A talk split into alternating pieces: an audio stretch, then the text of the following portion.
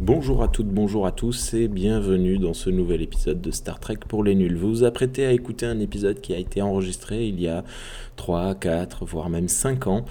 Et suite à beaucoup de demandes, euh, le voilà de nouveau en ligne, disponible au format podcast, puisque ces très vieux épisodes n'étaient disponibles jusqu'alors que sur YouTube. Vous comprendrez donc que nous y faisons référence à des événements passés et j'espère nous pardonnerez pour cela. Bonne écoute à toutes et à tous sur le flux de Galaxy Pop. Bonjour à toutes et à tous et bienvenue dans cette nouvelle émission de Star Trek pour les nuls, le podcast. C'est en 1989 que sort le cinquième volet de la saga Star Trek au cinéma. Dirigé par l'inégalable, le magnifique, le grandiose, le divin, le quasi-Rémi, William Shatner. Bilounet sera le réalisateur du film de la discorde de Star Trek. Raflant tous les Razzie Awards possibles, il laissera dans l'histoire des non-initiés, je tiens à la précision des non-initiés, une trace. Je n'en dirai pas plus sur la nature de cette trace. Toujours est-il Toujours est-il Ah, que du côté des, des Trekkies, eh bien ça dévise également. On le qualifiera de film le plus audacieux de tous et on le comparera à une flatulence. Pour ma part, c'est un des films que je préfère. Et si vous avez compris ma façon de penser depuis le début, eh bien je pense que vous vous êtes déjà fait une idée de ce film. Préparez la distorsion et le vin de messe, ce soir nous partons à destination de Star Trek, l'ultime frontière Non, mais le vin de messe, c'est sérieux? Eh ben, ça, ça parle religion et tout. Je- Au début, au début, je m'étais dit, ouais, préparer euh, la distorsion et les hosties, mais je me suis dit, euh, ça, ça peut porter confusion avec le, nos auditoristes euh, canadiens. Euh, alors, pour m'accompagner ce soir, vous les aimez tous et toutes. Vous avez déjà reconnu Charles. Comment ça va, Charles? Eh ben, salut à tous, ça va très bien. Cool. Euh, Pauline, bonsoir Pauline, comment vas-tu? Bonsoir, ça va Et Thierry, Dragor, comment ça va? Ça va aussi bien que Charles. Ça veut dire euh, très très bien. C'est cool. Vous êtes bien sur les ondes de Parlons Trek. Je suis Rémi et vous écoutez Star Trek pour les nuls. Chauffez les moteurs. Préparez la distorsion. Chargez les déflecteurs. Star Trek. Pour les nuls. En avant. Bon, alors avant de commencer euh, la petite euh, la petite habitude de, ce podcast, euh, on fait un petit tour de table pour les geekeries du moment. Vous avez des choses à, à nous partager? Eh Peut-être. ben, euh, moi, un truc tout récent, donc je vais commencer. Alors, moi, j'ai découvert euh, Satisfactory. Euh, donc, c'est un jeu vidéo qui est actuellement en early access, c'est-à-dire qu'il n'est pas totalement fini, disponible sur l'E- l'Epic Game Store, donc euh, par les créateurs de, c'est le store en fait par les créateurs de Fortnite. Euh, store qui est vraiment très sympa d'ailleurs, que vous, je vous encourage tous ceux qui ont un PC euh, coup pour jouer, euh, je vous encourage d'installer car Epic en fait vous offre deux jeux, mais gratuitement en fait quand vous avez l'Epic Store d'installer. Donc euh, c'est deux jeux par mois, donc c'est toujours ça, euh, toujours bon à prendre. Et du coup en fait c'est les donc pour l'histoire, en fait, c'est les revenus de Fortnite qui permettent de nous payer les jeux gratuits par mois. Voilà. Ah, c'est super intéressant. pas mal. Ouais, ouais, ça c'est vraiment Parce sympa. moi j'ai désinstallé Epic euh, parce que je ne jouais plus à Unreal Tournament. C'était le seul Ouais. jeu auquel je jouais. Et bon, déjà Unreal me manque un peu, mais avec ce que tu me dis, je me dis euh, peut-être que je vais le réinstaller. Voilà. Donc, euh, je trouve que c'est vraiment un, bon truc dans l'industrie du jeu vidéo, on va dire, dans, tout ce qui est des maths et tout, de dire que c'est la poule aux d'or, entre guillemets, qui permet aux jeux- autres jeux de, se vendre, entre guillemets, enfin d'être offerts. Et, euh, et du coup, c'est à chaque fois que vous téléchargez le jeu gratuit, euh, l'équivalent de la somme que do- doit normalement toucher l'éditeur est reversé quand même à l'éditeur. Donc Epic paye l'éditeur pour pouvoir distribuer le, le jeu gratuitement. Donc euh, c'est pas mal ça. Vous, ça vous permet de jouer gratos et en plus ça aide les, les éditeurs de jeux qui se, se font payer. Alors, Donc ça, c'était pour le petit truc. C'est un genre de YouTube du jeu vidéo, mais qui est financé par Fortnite au lieu d'être financé par la pub, quoi. C'est exactement ça. Voilà. c'est super cool. Donc c'est un jeu de mots entre Satisfaction et euh, Factory, l'usine en fait. Donc c'est un jeu un petit peu donc euh, pour, euh, pour- simplifier, c'est un Minecraft où le but est de tout euh, de tout automatiser. C'est-à-dire qu'au départ, on va aller euh, choper euh, du coup le, le minerai de fer, le minerai de cuivre et tout ça à la main, devoir farmer du coup ses ressources. Mais au fur et à mesure, on va, en gagnant de, de l'expérience, des niveaux et tout ça, on va pouvoir construire des, des machines euh, et euh, construire notre propre usine. Et donc automatiser la récolte euh, du coup des minerais, mais également du coup les, les fonderies qui permettent du coup de euh, d'en faire des métaux, puis euh, les utiliser des modules de construction pour que bah, par exemple le fer en faire des vis, puis euh, faire un autre construction du coup pour euh, que les vis plus une planche, eh bien, ça donne ça, et voilà. Et donc petit à petit, en fait, on va automatiser toute la production de toutes les ressources dont on a besoin en fait pour monter de niveau. Voilà. Donc je trouvais l'idée excellente euh, et euh, j'y ai joué quoi une dizaine d'heures et je trouve qu'il porte vraiment bien son nom. en fait. D'accord. Voilà. Et Levis plus Strauss, ça fait des jeans? Lol. Bon. Écoutez, est-ce que tu as d'autres choses à nous, à nous partager? Euh, en geekerie du moment, là, après. et non, après, euh, regarder Netflix, euh, j'ai pas trop allumé ces derniers temps. Pas regardé trop les nouveautés. Euh, si, bien sûr, je vais faire un petit teaser. Un petit teaser, parce que du coup, j'ai acheté l'intégrale euh, de American Nightmare pour le podcast. Voilà, mais j'en dirai pas plus. Alors c'est très drôle parce que j'ai pas encore fait l'annonce du podcast, donc on, De- on voilà, va en parler dans trois minutes. Merci, euh, c'est très très bien, bravo. C'est un Euh, teaser de teaser. Ouais. Ouais. Alors Dragor, si tu as ramassé ce que tu as fait tomber, est-ce que tu as quelque chose à nous partager? C'est pas moi. Alors, euh, je me suis remis à jouer à Final Fantasy, Oh là, le la, premier sur NES. Euh, j'avais commencé à y jouer il y a quelques années. Euh, je n'ai pas continué, là j'ai repris un peu. C'est très marrant parce qu'on retrouve plein des plein de trucs qui sont euh, qui étaient déjà là dès le départ quoi des Final Fantasy quoi les mages noirs les les magies tout ça qui était voilà le, le bateau le, le bateau volant quand tu l'as plus tard euh, etc plein de concepts qui étaient euh, qui sont restés après euh, d'un opus à l'autre. Mais alors c'est compliqué. Déjà il y a un truc c'est que quand on dans un combat les personnages ils attaquent l'ennemi qu'on désigne. Dans les Final Fantasy plus récents, enfin moi ceux auxquels j'ai joué, une fois que l'ennemi est mort, si un personnage t'est censé l'attaquer, il va en attaquer un autre. Ben là non. Il attaque le mort. Et du coup ça sert à rien. Et du coup faut bien, faut jauger, essayer d'estimer quel personnage va tuer l'ennemi pour pas que le- les suivants l'attaquent euh, à leur tour. Enfin, ça, ça, rend les combats un peu plus, euh, un peu plus tactiques. Et euh, après le gros problème c'est que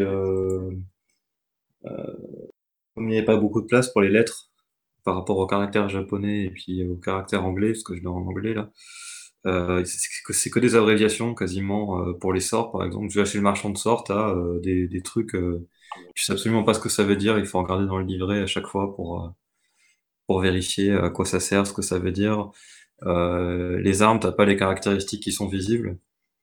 Donc pareil pour les armures. Donc alors tu, tu vas regarder les, les stats de ton perso, tu retournes dans l'équipement, tu changes son équipement, tu retournes voir dans les stats, et là alors attends c'est plus ou c'est moins? Puis après tu reviens et tu fais des allers-retours comme ça. C'est euh, super galère quoi. Il y a plein de trucs de qui, qui tout simple de d'ergonomie en fait qui sont pas qui sont pas présents. Du coup ça complique pas mal les choses. Et après moi comme je comme je joue très peu, je dois jouer. euh, Enfin, je suis vraiment un casu en jeu vidéo. hein. Je joue, euh, je sais pas, 10 minutes par jour. euh, 5 et 15 minutes par jour, on va dire. Et du coup, à chaque fois que je recommence à y jouer, je suis perdu, je suis là, voilà, où je suis, qu'est-ce qu'il faut que je fasse, il faut que j'aille où. J'ai tendance à me promener au hasard, et puis euh, quand je vois un truc qui ressemble à, à un donjon ou à une ville, je rentre dedans pour voir ce qui se passe, mais c'est un peu galère, j'ai du mal à suivre l'histoire du coup. Mais bon, c'est marrant, c'est c'est intéressant, c'est un morceau d'histoire du jeu vidéo quand même. C'est une saga qui s'est jamais arrêtée depuis, qui continue encore maintenant. euh, C'est intéressant de jouer au premier, quoi. Et, et du coup, c'est le vrai premier parce qu'il n'y avait pas une couille au niveau des Final Fantasy où en fait en Europe, on n'a pas euh, le 1 n'est pas le 1 japonais. Euh, ouais, c'est aux. États-Unis. C'est pas avec le 5 et le 3 qu'il y a eu une espèce d'inversion ou un truc bizarre dans ce, dans Je, je sais plus, comme c'est pas une série que j'ai suivie de, dans mon enfance, je sais plus, mais j'avais entendu parler de ça. Comme quoi le, le 1, 2, 3 en fait n'est jamais sorti en. Europe. C'est un truc dans le genre et nous le, le, le 4 en fait c'est le 1 chez nous ou je sais plus. Ah non, là c'est vraiment le ça 1, parce que j'avais joué, joué, joué à Final Fantasy 4 quand j'étais euh, quand j'étais plus jeune et euh, ça, il a il a rien à voir et ouais, ça et euh, il est beaucoup il est mieux fait donc là c'est vraiment c'est puis c'est marrant, c'est vraiment très primitif hein, parce que par exemple dans les combats comment dire c'est un écran noir en fait. T'as une bande en haut qui représente le paysage, mais c'est une toute petite bande. Et t'as les, les personnages de ton équipe, ils sont dans un cadre, et les ennemis sont dans un autre cadre. C'est-à-dire qu'ils sont, ils sont même pas au même endroit sur le, sur l'écran, quoi. C'est, c'est très, très, euh, très, très curieux. Ah, Par contre, pour peu- l'anecdote, euh, pour ceux qui nous écoutent, euh, Final Fantasy, du coup, était censé être le dernier jeu de Square avant qu'ils ne fusionnent. euh, donc, euh, à- par la suite, ils ont fusionné avec Enix, qui a donné Square Enix. Mais du coup, normalement, ça devait être leur dernier jeu. C'est pour ça que ça s'appelle Final Fantasy. C'est que normalement, ils, ils étaient en train de couler, en fait. Et Final Fantasy, vu les recettes qu'ils ont fait, euh, leur a permis de remonter la barre. Parce que la fusion, c'est beaucoup plus tard, parce que, Oui, c'est beaucoup plus tard. Oui. Ouais. Mais c'est grâce à ça que Square a pu ne pas fermer les portes. Normalement, Oui, ils remonte. fermer leurs portes. Ça a relancé le studio.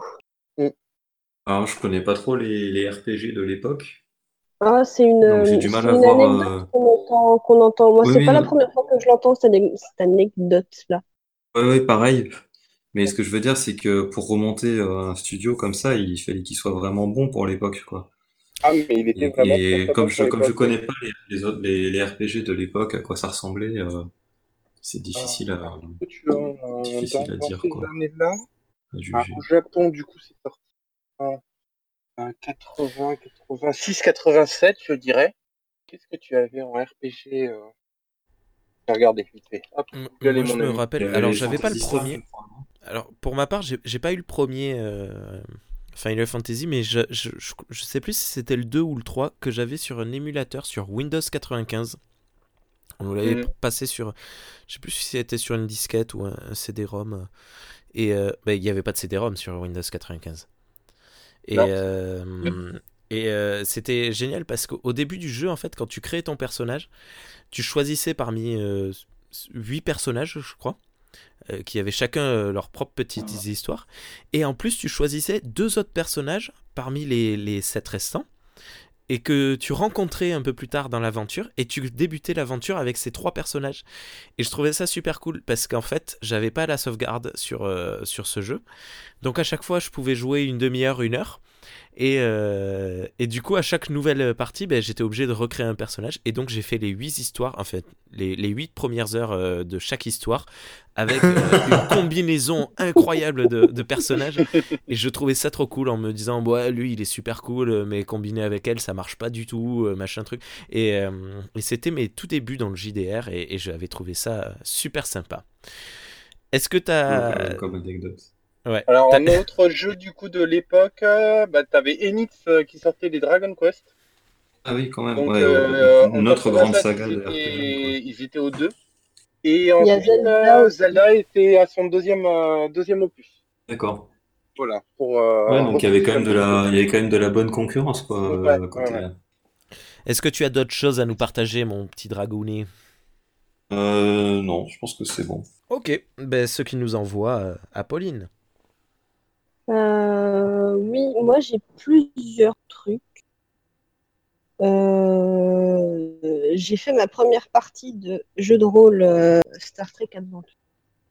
A- Ah, ça fait- Euh, ouais, enfin j'ai fait, j'ai fait une, par- une partie comme ça, sans, sans, enfin, sans, sans début de campagne ou autre. C'était sympa à jouer. Il est un peu compliqué à appréhender, mais, euh, mais mes joueurs ont passé un bon moment, donc, euh, j'ai réussi. euh, comment dire enfin voilà, mon objectif euh, était rempli, donc et j'ai hâte de pouvoir en faire d'autres. Mais, Ben, moi, je sais, hum, j'ai eu l'occasion d'en, parler sur, pas mal de forums. Moi, j'avais fait un début de, campagne sur Star Trek Adventures, bon, qui s'est, qui s'est assez mal terminé pour moi, personnellement. Mais euh, euh, le jeu en soi, je l'avais trouvé bon. Mais euh, je, je trouve que ça me convenait pas à ma vision de Star Trek en fait. Je jouais un médecin et comme je l'avais dit, je, tr- je trouvais bizarre par exemple de devoir lancer des dés dans certaines, dans certaines situations. Bon alors qu'est-ce qui est euh, de l'affaire du MJ et qu'est-ce qui est de l'affaire du jeu? Voilà, c'est toujours l'ultime question dans le JDR. Mais euh, je, je me demande en fait à quel point euh, Star Trek devrait pas être adapté dans un JDR euh, sans système aléatoire. Peut-être Ah, avec des systèmes euh, euh, un peu comme dans Ouais. Sens, euh, avec des systèmes de pourcentage qui se qui s'affrontent l'un l'autre, ou alors euh, même carrément juste avec du RP, sans, sans Oui. aléatoire. Mais ce que tu me, ce que tu me dis là, ça me fait penser. Moi, il y avait un des joueurs, à chaque fois qu'il tirait avec son phaser et qu'il touchait, ben, il s'attendait, parce que c'était quelqu'un qui connaissait Star Trek, il s'attendait à ce que euh, le, le- la personne touchée soit assommée. Ouais, voilà. Sauf qu'en fait, ben, ce serait trop facile. Enfin, Ouais, pour moi, c'est un équilibre. Si on fait du jeu de rôle, euh, on faut, faut, faut passer, enfin, faut admettre certaines choses à ce niveau-là. C'est, on peut pas assommer quelqu'un à un coup de, avec un coup de, de phaser, euh, euh, à moins de faire un- une très bonne réussite. Ben, ça peut dépendre de ta, de ta construction d'histoire, en fait, parce que Oui. euh, je, je, le- la puissance du JDR, c'est que tu peux tout émuler. Donc pourquoi est-ce qu'on serait obligé euh, C'est vrai que ça m'avait choqué ça aussi, et ça avait choqué le... Et alors moi c'est marrant parce que justement je jouais avec des personnes, à part le MJ, les autres ne connaissaient pas forcément Star Trek, donc c'était très intéressant par rapport à, l'imaginaire d'ailleurs, mais ça on pourra faire une émission directement dessus. Euh, et les autres joueurs eux-mêmes ne comprenaient pas pourquoi quand ils tiraient pour assommer, ils étaient obligés de lancer un jet de dégâts ou je sais plus quoi pour, euh, pour vérifier si ça avait bien fonctionné. Et ça, ça énervait tout le monde. Mais moi je trouve ça, je trouve ça particulièrement euh, bizarre euh, également. Après, ils auraient peut-être pu régler, soit augmenter la difficulté, c'est-à-dire euh, rater ou louper le tir, mais si on touche, on assomme. Euh, si on part sur des armes euh, type, euh, type fédération. Mais Mais après, Voilà. ça aurait été frustrant euh, aussi pour les joueurs, de, pour les, pour les gens qui jouent de rater leur tir, euh, enfin, tout autant, quoi. Que tu rates tes tirs tout le temps, c'est bizarre pour quelqu'un qui est entraîné, euh, qui, qui est officier de Starfleet. euh. Exactement. Mais moi, ce qui m'avait vraiment gavé, en fait, j'étais, je jouais une, une médecin b- Bajorane qui avait euh, 35 ans, je crois, un truc comme ça. Donc, qui avait vécu un peu euh, l'occupation cardassienne et qui s'était enrôlé dans Starfleet à, à- à la libération de Bajor. Et euh, je me souviens d'avoir dû jeter un dé pour euh, arriver à soigner une jambe cassée. J'étais là, putain, mais c'est une jambe cassée, c'est bon, je lui mets une attelle. Je suis médecin de guerre, bordel. Je suis pas étudiant en première année de, de médecine. Et ben, tu vois, moi, ce genre, genre de truc, j'aurais, je sais pas, en tant que MJ, j'aurais peut-être vu, enfin, selon le type de soins ou tu sais, des fois le type de compétences euh, qui fait appel. Parce qu'il y a des choses où des fois, il y a pas, moi, je, il n'y avait pas besoin de jet. Quand il me disait, euh, je, je, je fais tel truc, euh, je sais qu'il y en a eu quelques-uns où je disais, ben, oui, c'est bon. Par exemple, quand c'était genre, j'analyse tel truc avec mon tricorder, euh, euh, je crois qu'il y avait un moment, j'avais un ingénieur qui le faisait ou quelque chose comme ça. Euh, il y avait, pour moi, il n'y avait pas de raison qu'il ait besoin de lancer un, un, un dé pour ça. Et du coup, bah, je lui ai dit, euh, tu, fais, euh, ça fait ça, et puis voilà, quoi. Eh ben euh, voilà, ça, on vient de pointer du doigt les- le problème du JDR, euh, euh, comment on dit, classique. euh, euh, actuellement. C'est en gros les, les, MJ sont obligés de, de compenser en fonction des règles et d'adapter en fonction de leurs joueurs et joueuses. C'est dommage. Après, moi, en tant que MJ, je... qui, qui, qui, maîtrise du jeu de rôle depuis longtemps, pour moi, ça fait partie du boulot du MJ d'adapter ce que tu fais après. Moi, c'est vrai que moi j'ai créé mon jeu, donc euh, bah, c'est forcément adapté euh, à ma manière de, de maîtriser les parties, mais euh, je, vois, je, vois, je vois mal un jeu. Si, si un jeu avait pas besoin que le MJ interprète les règles à sa manière pour l'adapter aux personnes qui jouent, il n'y aurait pas besoin de MJ en fait. Tout simplement. On ferait des jeux sans MJ. Ça existe, hein, mais je j'ai pas les références, mais il me semble bien que ça existe. Mais... Oui, oui, il y en a plein. De sombres ah, rêves. Tu prends, tu prends, les Warhammer Quest. Alors, euh, je, suis désolé. J'ai pas très bien compris. Quest, euh, les Warhammer Quest. C'est vachement limité Warhammer Quest dans les possibilités aussi, du coup. Ah, Mais c'est plus, c'est plus du jeu de plateau, ça, non? Le dernier jeu. On est, ah, on est, vraiment entre les deux. les deux. Euh, en gros, euh, on a du coup euh, des personnages avec des gains d'XP et tout ça, un scénario, et le scénario, en fait, est lu par les joueurs. Et les actions sont aléatoires, donc tu as des événements aléatoires, donc tu lances 2D. Euh, et ces 2D, donc, dans un manuel, en fait, tu retrouves, du coup, bah, par exemple, tu fais 6 et 3, tu vas du coup au numéro 63 et ça te dit l'événement qui est aléatoire entre eux. Et du coup, tu n'as pas de MJ réellement. D'accord. Mais moi, c'est ce que je, mes dernières parties remontent à 20 ans, peut-être. Mm. Non, peut-être pas quand même, mais euh, ça remonte à loin. Euh, de mémoire, c'est surtout l'exploration de donjons, c'est-à-dire que t'as, t'avais d'ailleurs, si je me souviens bien, t'as des, t'as des morceaux de donjons, de, de plateaux de donjons. Oui. Pareil, tu le génères aléatoirement au fur et à mesure, tu rajoutes les morceaux dans le, dans le sens qui est indiqué par les dés, je ne sais plus comment ça marche. Ça. Et puis à chaque fois qu'il y a une pièce, tu, tu, euh, pareil, tu jettes un dé pour savoir quel type de pièce c'est, s'il y a un monstre dedans, s'il y a un trésor dedans, machin t'explores des donjons comme bah, ça. donjon, tu peux acheter du matos. Euh, voilà. Tu dis c'est le Silver Tower, le, le, plus récent que je connaisse, euh, où c'est vraiment de l'exploration de donjons, mais ils en ont sorti un autre. Euh, j'ai pas eu le temps de finir les filles, donc j'ai pas eu le temps d'y jouer. Mais j'ai regardé un petit peu les règles et là, tu as un peu plus de euh, d'action possible, avec notamment des passages en ville euh, pour aller acheter de l'équipement, pour aller à la, à la taverne et tout ça. ça, ça y était dans, la, dans celle que j'ai joué. Mais moi, j'ai joué ça euh, Alors juste, excusez-moi, vous pouvez rappeler le nom du jeu là dont vous êtes en train de parler Warhammer Quest. c'est pas, c'est, une série de jeux, c'est pas le, le jeu. Après, as, dans les Warhammer Quest, du coup, tu as le Silver Tower et puis euh, tu en as plusieurs en fait. Ok. Euh, ah. Pauline, t'avais d'autres choses à dire sur Star Trek Adventures? Non, non, non, non, c'est bon. Ok. Et sur d'autres jeux, enfin d'autres geekeries. Hein. Oui, je suis allée voir euh, Captain Marvel au cinéma euh, et j'ai trouvé ça fun. C'est vrai qu'il est. Elle est vraiment cheatée, mais vraiment fun. Bah, pas cheatée. Euh... Ah, à la fin, elle est cheatée. Ouais, mais moi je trouve, moi j'ai trouvé ça particulièrement kiffant quand elle se met ah, oui, à, tout, en passant. Puis, par rapport à certains, à certains personnages euh, de comics, que ce soit dans dans Marvel ou dans DC, euh, des personnages surpuissants, il y en a. Ah oui. Donc euh, voilà. Enfin, moi j'ai trouvé ça sympa. Je suis assez dubitative d'habitude sur les films, les films Marvel parce qu'il y en a trop et souvent ils en font trop. Mais celui-là, il a fait, il a fait son job. J'ai passé un bon moment au ciné. je suis ressortie contente et puis voilà. J'aime beaucoup l'explication des chats d'Internet. Des quoi? Avec euh, des, des, l'explication des chats d'Internet. Parce que sur Internet, les chats sont considérés comme des démons. Ah. Et donc, du coup, maintenant, on sait pourquoi. mais parce ah, que les chats, c'est des connards. J'ai, non, j'ai adoré Fury qui gaguette avec leur chat, avec ah, le oui. chat.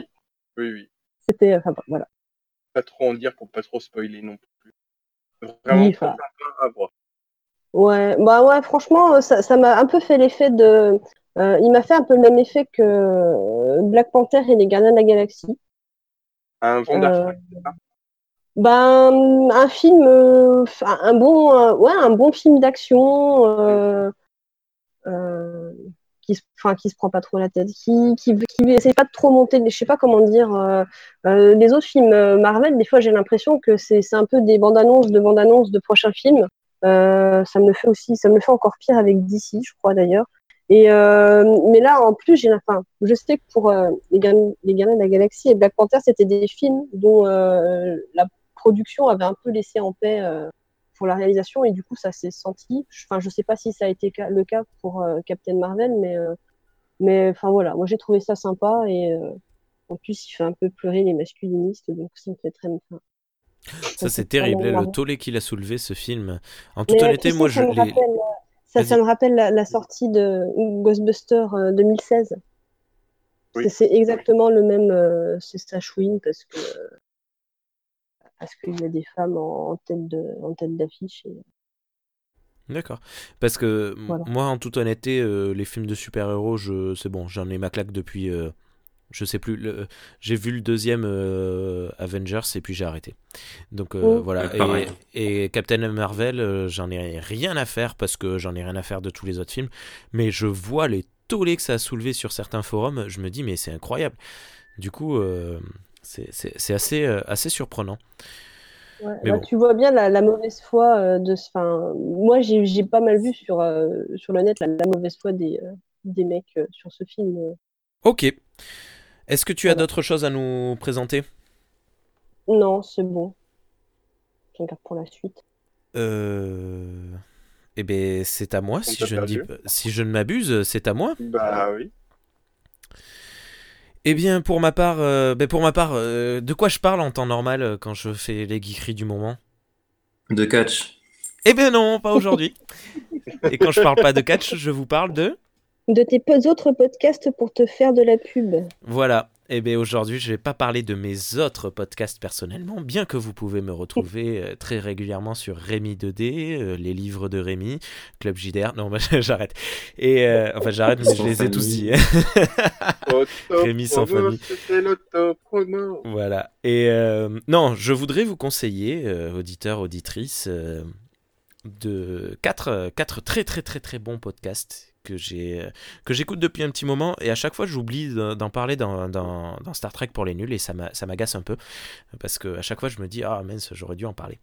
Et donc à commencer par H critique. Donc euh, ben, critique en fait vous pouvez entendre euh, dans H critique notamment Xil, David et, et Alex que vous entendez avec moi sur Club JDR avec Jean-Michel Abrassard Age Critique, en fait, c'est un regroupement de 5, 5 ou 6 personnes, je crois, qui parlent euh, de sujets divers et variés euh, à, chaque, chaque émission. La qualité audio est parfaite, vraiment. C'est, bah, en fait, c'est tout simple. Ils ont tous du matériel de dingue et ils se retrouvent euh, chez, chez une personne et ils s'enregistrent. Et c'est vraiment très intéressant parce que ben, on parle de tout. Ils parlent de politique, ils parlent de féminisme, ils parlent d'intelligence artificielle, ils parlent de plein plein de choses chaque, euh, chaque personne en fait est un ou une euh, chroniqueur ou chroniqueuse.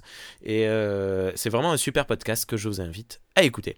Il y a également la librairie Yokai, qui est un podcast que je viens de découvrir il y a, il y a quelques semaines, qui est super sympa.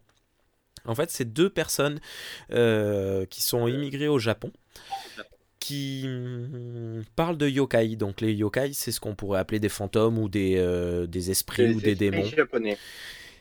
Et, euh, euh, et en fait, ils choisissent à chaque, euh, il et elle choisissent à chaque émission un, yokai en particulier qu'ils développent, dont ils développent l'historique.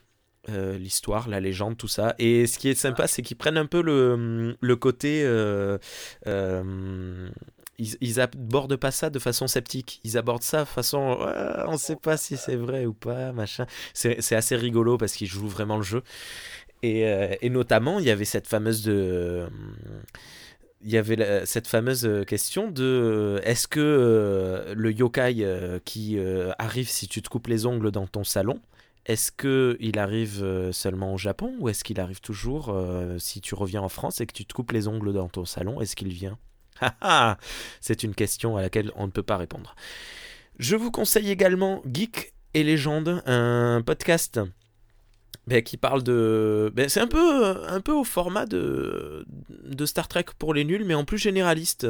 Ça me rappelle un podcast dont on va parler bientôt. Mais euh, qui est d'une précision et d'une clarté excellente. C'est-à-dire que la, leur dernière émission. Alors, leur dernière émission date d'il y a 6 mois. Donc, je ne sais pas s'ils vont reprendre les émissions ou s'ils se sont arrêtés. Mais bon, ils n'ont pas fait d'annonce particulière.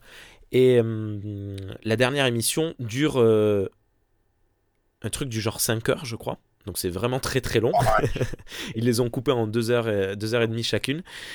Et euh, dans laquelle ils reprennent le mythe de... comment? L'Odyssée. Moïse. Non. merde. Moïse. Non mais... L'Odyssée de Moïse. Ulysse. Ulysse, oh, merci. Ulysse Mérou qui est allé sur euh, la planète des singes. Non, je déconne. Donc Ulysse euh, de, de l'Odyssée. Et donc en fait, ils reprennent tout ce qu'on retrouve de Ulysse sous toutes les formes possibles et inimaginables. Donc évidemment, l'Odyssée de Homère qui a installé euh, tout en apportant plus de précision sur le fait que Homer, ben, est-ce qu'il a vraiment existé ou pas, est-ce que c'est un, ensemble de personnes, etc. etc. Euh, où est-ce qu'on retrouve Ulysse dans les jeux vidéo, où est-ce qu'on retrouve Ulysse dans les films, dans les livres, etc., dans les chansons, etc. etc. On a vraiment, Geek et Légende, c'est vraiment super cool. Et je vais vous conseiller euh, un méga super podcast qui s'appelle Cornelius Enzira, qui est un fanzine euh, qui parle de la planète des singes, mais aussi de la culture bis et euh, punk de, de manière générale. Alors, je suis désolé, j'ai beaucoup de mal à parler parce qu'en fait, il y a Minos qui nous a rejoint sur le chat et qui balance des blagues et des jeux de mots tout pourris. Donc, j'ai beaucoup, il faut que j'arrête de lire. Hop, je change d'écran. Et donc, Cornelius Senzira, mené par le docteur Zaius, qui est euh, pareil d'une précision et d'une clarté euh, absolue. il part dans le moindre détail de chaque minute de chaque film. Et euh, il parle donc de, des films et des œuvres euh, concernant la planète des singes, mais également, comme je disais, de culture bis. Donc ça va être de la musique plus ou moins punk, euh, punk rock, euh, du hip-hop, comment on dit, de, la rue, du, de l'électro, ce, genre de choses, ou, carrément, tous les ans, par exemple, ben, le docteur Zaius part au festival Gérard Mer, je ne sais pas si vous connaissez. C'est un festival centré sur les films à petit budget, genre films d'horreur. Euh, et, pareil, il nous fait une, rétro, rétrospective de tous les films qu'il a vus. Il en a vu une, une, vingtaine à chaque fois et il nous parle de tous ces films. Et c'est vraiment euh, un podcast méga super sympa. Voilà, donc là on a fait la pub pour les copains. Et maintenant on va faire un petit peu de pub pour nous. C'est le festival du film fantastique, Gérard Mer. Pas oui, film fantastique. À petit budget. D'accord. Eh oui, pardon. Eh ben oui, mais de toute façon, en plus, je dis ça, mais euh, il y, a, y, a, plein de grands films qui ont été diffusés là-bas en première. Euh, je, dis n'importe quoi. Euh, oui, merci beaucoup. Et d'ailleurs, de toute façon, ben, à chaque émission qui sort, ben, je me prends mon petit stylo et mon petit calepin et je note en me disant je vais noter les films qui me plaisent. Et en fait, sur le papier, ils me plaisent tous. Du coup, je prends juste une, un screenshot de, de l'écran et, et voilà. Bref. Et donc, on parle de, notre projet euh, à, toutes euh, et tous là euh, pour le mois de mai. Nous sommes actuellement en train de, faire quelques enregistrements par-ci par-là. Parce qu'à partir du 1er mai, 1er ou 5 mai, on verra, va être créé un nouveau podcast dans lequel vous pourrez entendre nos voix régulièrement, qui va s'appeler pour une poignée de reviews. Dans Pour une poignée de reviews, on va parler de plein de choses. J'y reviendrai quand le, podcast sera créé, mais c'est pas forcément euh, euh, que du film euh, ou que du jeu vidéo. Ça va être vraiment de la culture pop générale. Mais encore, je dis culture pop, mais c'est pas vrai parce que j'aimerais bien parler, par exemple, de d'art messe, de peinture ou alors de, de, musique classique, ce genre de choses. Donc, je voilà, on est en train de créer un, nouveau podcast pour vous, auditeurs et auditrices, pour euh, se faire plaisir et pour vous faire plaisir. Voilà, ça fait très... Euh, ouais, c'est un peu, un peu bidon ce que je viens de dire. Voilà, bon, après euh, seulement 35 minutes d'enregistrement, on va pouvoir attaquer le film, le cinquième film de la saga Star Trek, Mhm. Ultime Frontière. Est-ce qu'il y a quelqu'un qui veut se lancer dans un bref et rapide résumé du, du film? Allez, je m'étais proposé euh, tout à l'heure. C'est parti, Euh. on t'écoute. Alors, euh, le film commence sur une, euh, sur une planète. On sait pas trop ce que c'est. Il y a, on voit une licorne approcher avec un, personnage dessus. Et euh, on voit une espèce de gars. Ça fait très post-apocalyptique. euh, il a un fusil euh, euh, complètement artisanal. On sait pas trop si ça marche pas, air comprimé. Enfin, c'est un truc, voilà, qui est qui a l'air pas très en forme. hein. Il est extrêmement maigre. Il lui manque des dents. Et, donc il, menace le personnage et ce personnage descend. Il lui fait une espèce de manipulation mentale qui fait que bah, d'un coup il est content. Et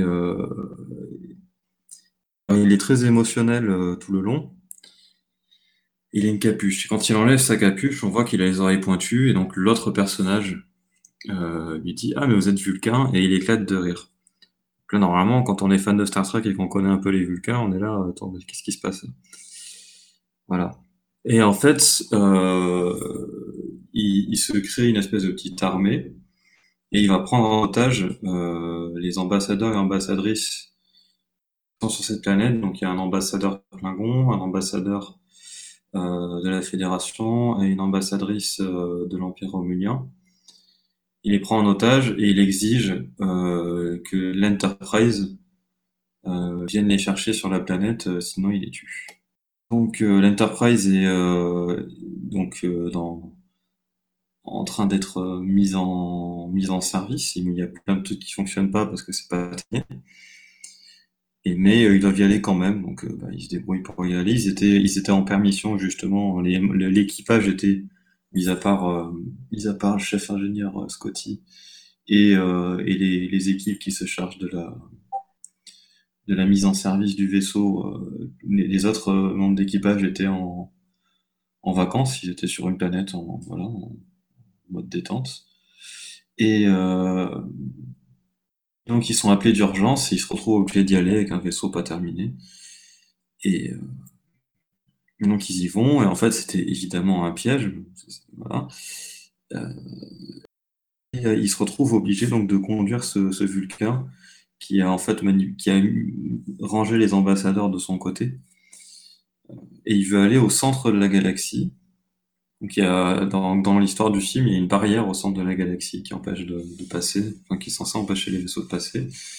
Et euh, bah, il, il les force à y aller quand même. Ils arrivent à franchir la barrière et il leur dit que en fait il y a une planète là au centre de la galaxie où il y a Dieu. Alors il dit pas Dieu, il dit je sais plus le nom, enfin l'équivalent euh, d'un Dieu dans les dans les anciennes religions vulcaines. Et euh, c'est censé être un peu le dieu unique de toutes les religions des dieux uniques euh, de la galaxie, quoi, en gros. Et puis ils y vont, euh, ils rencontrent Dieu. Dieu leur dit ouais, je vais prendre votre vaisseau, puis on va partir sur votre vaisseau. Et puis qui dit et pourquoi Dieu aurait besoin d'un vaisseau? Il est pas content, il électrocute. Les autres, ils commencent à se dire qu'il y a un problème quand même. Et, euh, et donc, ils s'enfuient pendant que je sais plus qui essaie de, de retenir Dieu. C'est Et, Seabuck. euh, C'est Sibok. Ah bah, c'est- justement, donc ce, donc ce personnage du début, en fait, qui en fait, on, a, on apprend en cours de route que c'est le frère de, de Spock. Quand tu le présentes, on fait genre, c'est au dernier moment, on apprend que c'est le frère de Spock. euh, voilà, il est mort. Bah, c'est un résumé, hein. Et, et puis, euh, du coup, euh, il y avait un vaisseau Klingon qui les avait suivis. Tatata, non, on le savait en fait, mais j'ai oublié d'en parler en cours de route. Enfin, bref, il y a un vaisseau Klingon qui les avait suivis et, euh, et quand, euh, quand Kirk arrive à s'échapper, en fait, le vaisseau Klingon tue Dieu en tirant dessus avec ses disrupteurs. Et puis, en fait, c'était Spock aux commandes des disrupteurs parce que les Klingons, finalement, ils sont gentils. Et puis, bah, il- voilà, et puis c'est fini, tout le monde est content. Alors, pas du tout biaisé, hein, ce point de vue. euh, ce résumé. Ah, Et il retourne faire du camping à la fin. Ouais. chanter chanter roll, roll, roll your boat gently down the stream. J'adore quand ils chantent parce qu'on sait jamais combien de wow wow il y a. C'est ça dans- qui chante en anglais? Oui. Est-ce que tu la regardes en VF, toi Ah ouais. Ah mais c'est magique. Ah mais moi j'ai mouru- j'ai mort de rire. Sadique. Est-ce que Alors, vous savez quelle musique et quelle chanson connue il chante? Alors c'est pas le petit bonhomme en mousse, mais c'est pas loin. c'est Au-delà de la lune. Voilà. Ah. Voilà, voilà. Ah, mais vous le saviez pas Mais tous les deux Non, non, bah, jamais, Oh, je, je- je sais pas un truc. Je, je- je fuis les. VF de Star Trek comme la peste, donc euh, Et non, mais alors, bon, pour ma part, je j'ai jamais vu Star Trek en, en version française, mais euh, c'est quelque chose qui revient sur plein de forums où tout le monde dit ouais, c'est la honte et tout, ils chantent, euh, ils chantent au clair de la lune. et ça fait très bizarre, hein, c'est incompréhensible. Ah bah clairement, clairement. Ils auraient pu prendre toutes les chansons qu'ils voulaient, euh, même en français. Enfin, à l'époque, il est sorti en quelle année 89. 89. Qu'est-ce que tu avais en pop, en, enfin en pop, en, en, musique 89 Top Ouais, mais ils 50 auraient, pu trouver 89. des, ils auraient pu trouver des chansons paillardes ou des chansons de marins, ça l'aurait fait. euh, Bah 89. ouais, ouais, ouais. Après, au clair de la lune, ça me fait penser à quand euh, dans la VO, euh, il y, a un- fait. il y a un épisode de TNJ où euh, quand euh, Picard doit s'occuper des enfants, il leur fait chanter au clair de la lune euh, avec euh, frère Jacques français. leur fait chanter. Ah non, c'est frère Jacques. Oui, c'est frère Jacques. Ils aiment bien les, les comptines. Un accent euh, français d'un anglais. C'est assez affreux, ouais. Euh, Jacques, euh, Jacques, euh. Euh, alors, euh, on, va, on va reprendre un petit peu plus ou moins chronologiquement. Le début, euh, est-ce que vous avez pensé comme moi à euh, Mad Max? Ce démarrage Ah, les- Ah oui, Oh, oui, d'ailleurs, oui, en parlant de ça, Oui. euh, Je juste, l'ai dit, hein, c'est post-apo quoi. Moi j'ai. Alors, juste, excusez-moi, je, je... quand j'ai vu ce démarrage, j'ai pensé de suite à Mad Max. Et du coup, j'ai pensé à Mad Max et à Waterworld. Donc, quand j'ai fini le film, j'ai enchaîné direct avec Mad Max. Puis j'ai enchaîné Et direct Waterworld? Avec Waterworld. date parce qu'en fait- années 90, j'en suis quasi sûre, mais Mad Max, il est beaucoup plus vieux que ça. Euh, Ouais, mais ça. je, ça m'a fait penser au- à ça. Ouais, Et- C'est ouais. plus à Mad Max 2 que ça fait penser qu'au 1, parce que le Oui. 1 est beaucoup moins post-apo en fait. Oui, tout à fait. Et euh, mais alors là où je voulais en venir, en fait, c'était par rapport à Waterworld, parce que tout le monde dit Waterworld, c'est Mad Max, euh, Mad Max 2 euh, avec de l'eau à la place du sable. Et euh, alors oui, C'est c'est vrai. vrai, c'est vrai. Mais, mais Mais- c'est pas un problème. C'est ouais voilà et puis franchement c'est pas un film aussi mauvais qu'on veut nous le faire croire. Euh, Waterworld a des gros soucis euh, au niveau quand on le regarde aujourd'hui euh, donc en 2019 euh, 30 ans plus tard. Il a des gros soucis, ben, toujours les mêmes, hein, les gros problèmes de sexisme, ce, ce- genre de considération. Mais à côté de ça, franchement, les, le reste du film est franchement pas si dégueulasse par rapport à ce qu'on a pu avoir euh, en matière de post-apo.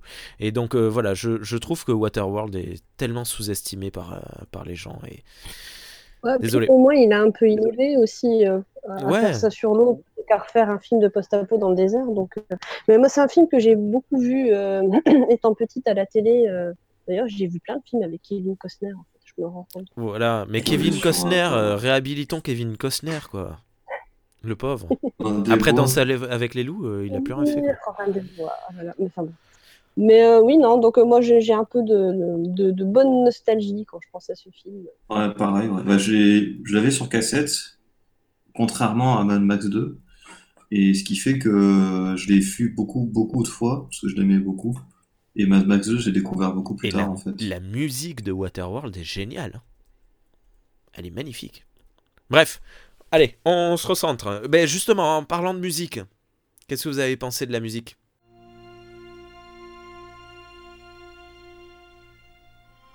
Rien du tout.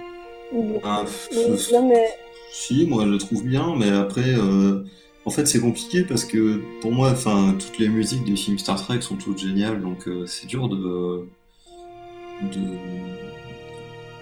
renouveler mon opinion là-dessus de film en film, quoi. Je sais que c'est- Ben, je sais pas, je, je- je la trouve vraiment. Qu'est-ce que t'en as pensé, Charles? Tu, tu l'as trouvée euh, euh, pertinente? Parce que la dernière fois, tu Euh. disais que ça correspondait pas du tout au film. Enfin, que je trouvais, ouais, ça faisait bizarre, mais là, elle m'a, je l'ai pas vraiment entendue en fait. Elle m'a pas, elle m'a pas marqué. D'accord. Elle m'a pas du tout marqué.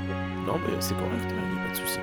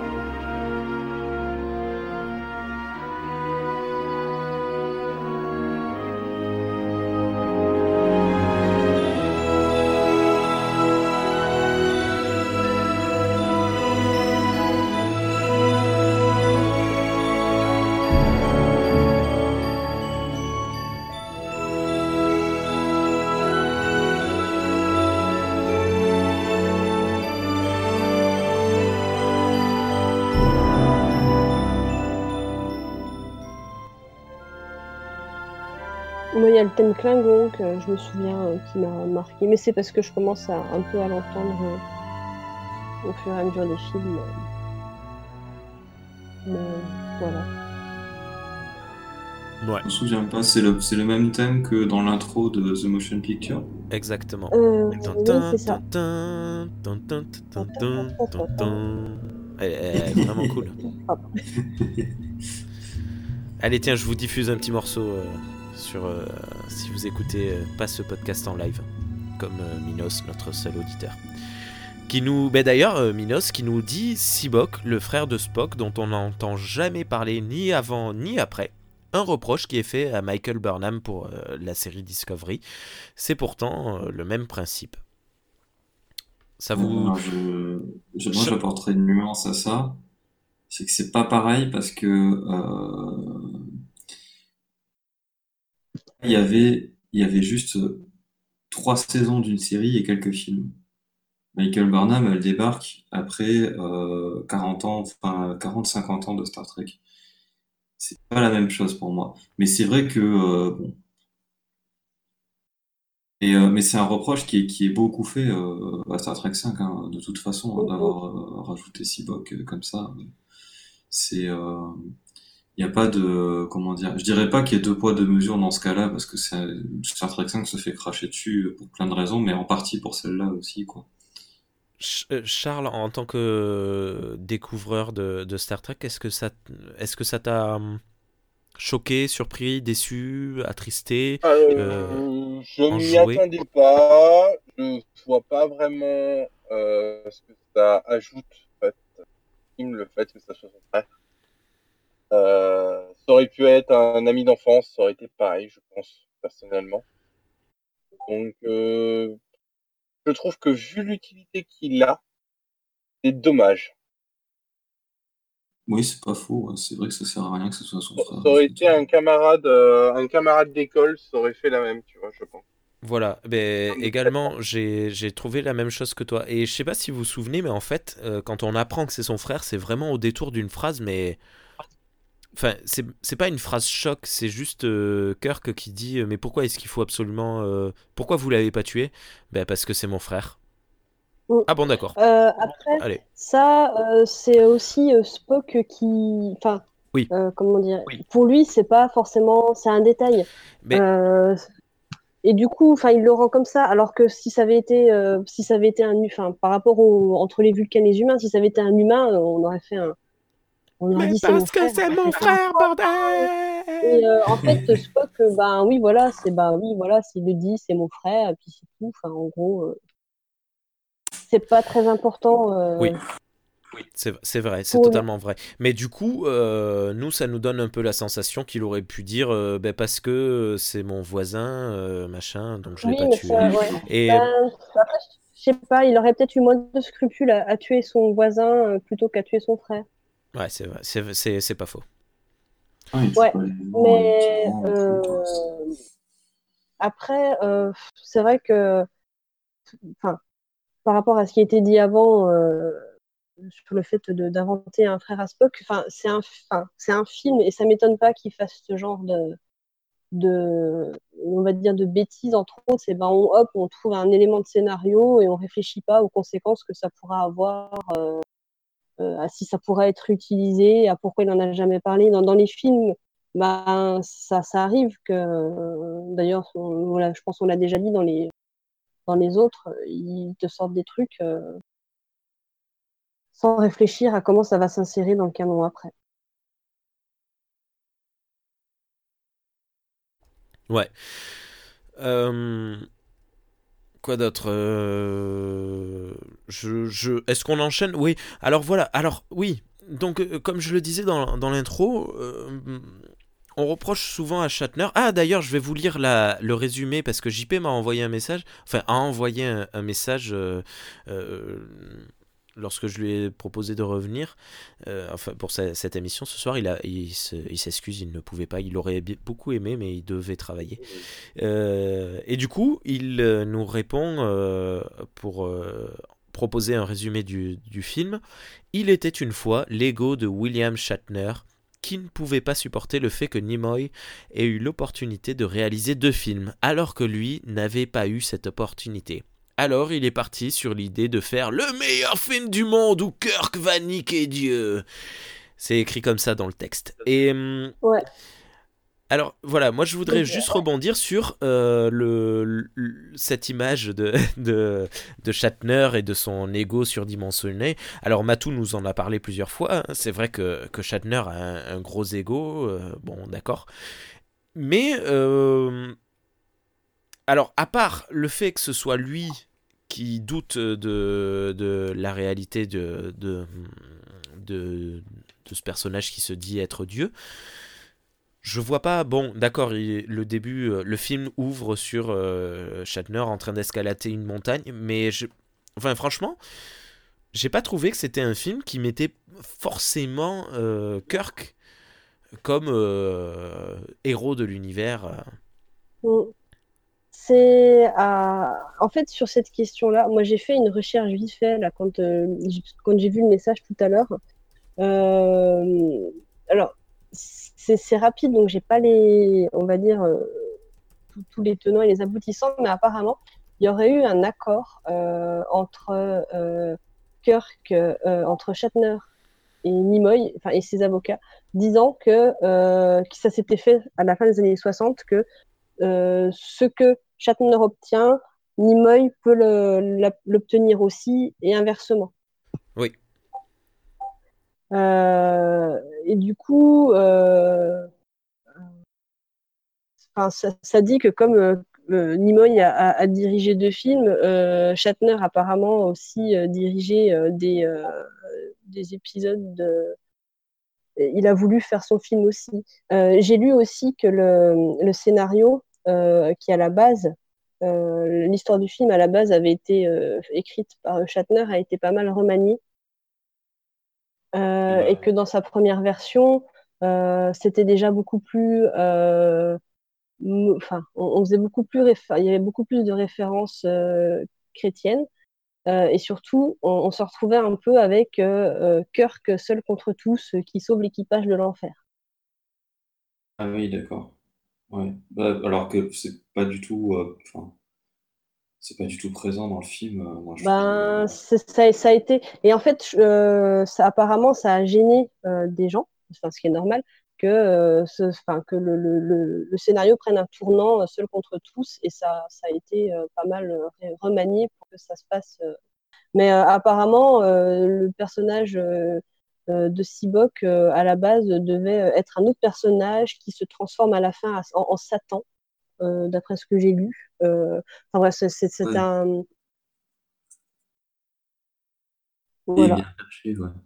mais, mais sinon, sur, sur l'ego de Kirk, je pense que Nimoy, à mon avis, son ego devait aussi prendre une certaine, une certaine taille. Donc je pense que ça a relativisé à, à, ce niveau-là. Mais oui, c'est vrai que Kirk a un Après, je pense que euh, il, me il me semble que tu as lu sa, sa trilogie de, de romans. euh, Oui, j'étais en train de dire, il n'y a rien qu'à dire. Ben, en fait, il a, il a coécrit six romans qui ont été, qui sont sortis dans les éditions, enfin, qui ont été traduits en français par Fleuve Noir. Et moi, j'ai lu la dernière, euh, les trois derniers, la trilogie euh, de l'univers miroir, et euh, c'est, c'est Kirk sauve l'univers. Kirk est fatigué et a envie de construire sa maison en bois tout seul avec ses petites mains, mais euh, il peut pas s'empêcher euh, de retourner sauver l'univers euh, tout seul avec ses petites mains. Et ben voilà. et donc, c'est- ça, se, ça se dé... enfin, comment dire, c'est, c'est, c'est plus dans les bouquins que ça se voit que dans le film, parce que finalement, dans le Oui. film, Oui, ben, beaucoup moins. C'est vrai que moi, j'ai j'ai une image, après avoir lu ces, ces livres-là, j'ai j'ai une image assez négative, enfin, oui, si, assez négative de. Quand euh, les gens commencent un peu à, trop euh, l'iconiser, je repense toujours à ça et je me dis, mais ça, me, ça saoule beaucoup. Mais au final, euh, non, dans le film, ça va. Il a un peu, bah oui, il, en- fait un peu des caisses souvent, mais ça va, ça pourrait être pire. il y a, euh, si, il y a un passage où c'est, où il y a un petit peu un côté Kirk super fort, c'est justement le moment où il résiste à, à Sibok et à son, Oui, c'est vrai, c'est le seul qui, alors que Spock et euh, McCoy se, se laissent euh, prendre, ben, euh, Kirk, pardon, se résiste. ouais. Oui, voilà. Après, moi, j'aime bien quand il, quand il dit mais adieu. euh, Pourquoi, mais pourquoi Dieu a besoin d'un vaisseau? C'est vrai que ça fait très Shatner qui, qui, comment dire, qui fait le, qui fait le malin, mais et pour le coup, ça vaut le coup. Charles, t'en as pensé quoi? Euh, moi, le film, je l'ai plutôt bien aimé. Euh, Il y a juste euh, le côté des pouvoirs euh, psycho, en fait, que le frère de Spock euh, sont pas vraiment, qui sortent de, du chapeau un peu, je trouve. Oui, c'est très bizarre. En plus, on les comprend pas très très bien. hein. C'est ça, c'est ça. Donc, euh, je, je sais pas, c'est vraiment bizarre. Au départ, je pensais qu'il faisait de la fusion mentale euh, dans le premier, euh, le tout premier en fait mec qu'on voit. J'ai cru qu'il faisait de la fusion mentale et donc du coup qu'il contrôlait l'esprit plus ou moins. Mais en fait non, puisqu'il fait pas de fusion mentale, donc c'est pas ça. Mm. Donc euh, et c'est pas vraiment expliqué. Donc ça, ça sort un peu du chapeau. Après, sinon, j'ai beaucoup aimé moi le le rapport en fait entre les personnages. Euh, j'ai adoré détester Spock, qui est un vrai enfoiré dans ce film, je trouve. Notamment au tout début, euh, où il vient à côté de Kirk, euh, qui est en train d'escalader la montagne, euh, et qui se fout littéralement de sa gueule en disant non mais c'est pas raisonnable, c'est pas raisonnable, en train de le déconcentrer. Et maintenant, une fois qu'il a déconcentré et que Kirk tombe, il dit bah vous voyez, c'était pas raisonnable. J'avais envie de lui foutre des baffes, mais ça m'a fait rire quand même. Voilà. Notamment aussi le gros troll de, de Spock euh, qui euh, donc ils sont dans le dans le l'Enterprise. Ils essaient de s'enfuir euh, du frère de Spock. J'ai oublié son nom, je sais plus. Euh, Spock. Euh, et du coup ils doivent escalader donc le retour de l'escalade. Voilà. Hop, euh, ils doivent escalader la paroi pour euh, s'enfuir. Et euh, pendant qu'ils sont que du coup les deux couillons sont en train d'escalader, Spock arrive avec euh, ses euh, fusées, euh, ses chaussures fusées là, et fait ben vous voyez, c'est pas si c'est difficile que ça. Voilà, il est en train de les narguer complètement. Enfin voilà, il y a, y a plein de Spock est vraiment un troll en fait. Je pense. Même s'il le veut pas, euh, euh, voilà. C'est peut-être accentué par la VF, parce que je, je me souviens pas qu'il est nargue dans le, quand il monte les. Alors il les nargue pas, Oui. mais il, il fait ça, il les nargue sans vouloir les narguer en fait. Parce que, en fait, c'est bah, Spock qui ne on, on comprend qu'il n'a pas les mêmes rapports entre guillemets que c'est que c'est un Vulcain qu'il n'a pas les mêmes rapports euh, avec les humains entre guillemets, euh, qui réagit pas pareil, qu'il n'a pas ce lien euh, des émotions et tout ça. Et donc du coup, en fait, le, le moindre truc qu'il dit, t'as l'impression qu'il le nargue, alors que non. Voilà. Alors, ce que, d'accord, ce que- ouais, ce- voilà. ce que tu es en train de dire, Charles, ça me, me rappelle un peu notre euh, conversation qu'on avait eue sur euh, les gens qui sont riches, que l'on trouve euh, pédants. Euh, qu'on disait ouais euh, arrête de m'inviter avec ta, ta, belle piscine ou je sais plus quoi et peut-être que tu as senti Spock comme ça alors qu'il n'était pas forcément Enfin, il, n'est pas là pour emmerder les mondes, au contraire, il se, Ah, il non, se non, pense à bien faire. Clairement, et je l'ai très bien compris, mais c'est vrai que dans le premier abort, tu l'as, mais en fait, c'est un petit con, en fait. Bah, au- au- autant euh, dans, dans la première scène de l'escalade, euh, ça fait quand même un peu euh, genre euh, je viens de titiller pendant que tu es en train de galérer à monter cette montagne, mais autant sur la deuxième, quand, euh, quand ils sont dans le vaisseau, euh, ouais, non, je le vois pas. Enfin, je l'ai pas trop, enfin, je, je le ressens pas trop comme ça. Mais la première, oui, ça peut faire un peu. Euh, c'est plus le fait, en fait, que ça il se sens. barre pour chercher les chaussures sans les prévenir. Eh les gars, j'ai une Mm. meilleure idée. Non, non, non. Il se barre, il va chercher les chaussures. Il laisse les deux autres galérer pendant, euh, pendant 10-15 mètres. Et après, il fait Eh les gars, il n'y a pas plus simple là? Enfin, Il ne le dit pas comme ça, mais, mais visuellement, c'est ce qui se passe Ouais, en tu fait. l'as tu l'as- ouais, tu l'as senti comme ça, ouais. Voilà. Non, mais ça a du sens. De toute façon, ça fait partie de la dynamique de Spock. euh, de manière, dans la série originale, c'était un truc qui. Ouais, c'est un solitaire. hein, euh, il a une idée, Mm. il l'applique et puis après il va voir les gens. C'est un. euh, Comment on dit Pragmatique. Puis ça lui permet aussi de ne pas perdre de temps à discuter euh, avec les autres euh, en disant j'ai une idée, il va le faire, et puis, enfin il va le faire et après il dit regardez, euh, ça marche plus comme ça. Ouais, voilà, c'est. S'il pense, que c'est plus efficace de ne pas communiquer, il communiquera pas. S'il pense que c'est plus efficace de communiquer, il le fera. Ça fait partie du truc. euh, bah, Et d'ailleurs, ça rejoint moi mon. Parce que bon, moi je suis content que tu l'aies aimé parce que euh, parce que souvent c'est un film euh, à qui il est reproché de pas être, enfin d'être cinéma- cinématographiquement mauvais. Alors moi je trouve pas spécialement. Je trouve qu'il est assez riche en Il fait. s'en- est pris plein la tronche. Mais ça, c'est assez incroyable. Alors, je suis à la fois content qu'on soit quatre personnes à, à l'apprécier, mais euh, un peu triste de ne pas avoir quelqu'un qui, hum, qui ne l'ait pas apprécié euh, à bord. Parce que je, je ne comprends avis, vraiment ouais. pas les, les, les avis hyper négatifs. Genre, on reproche à Shatner de ne pas être. euh, de ne pas être euh, euh, euh, grandiose dans ses plans, pas, pas grandiose, mais de pas avoir de, le sens de la caméra, le sens du plan, machin. Putain, c'est pas vrai. Rien que la scène d'intro, justement, elle est magnifique. Le cheval qui arrive au galop, plus ou moins au ralenti de très loin, qui s'avance lentement. Rien que la première scène, je sais pas si vous avez vu les mêmes films que moi, mais les deux précédents films, euh, Nimoy, il n'a fait qu'un seul bon plan iconique sur ces deux films, c'est le, le Warbird euh, au-dessus du, du bateau. Et, et rien Ah, qu'en, bon, t'exagères quand même. Mais bah non, mais vas-y, dis-moi, veux dire. qu'est-ce que qu'est-ce que tu as vu que... Enfin, je, trouve que Shatner a une idée de la mise en scène qui est assez bonne.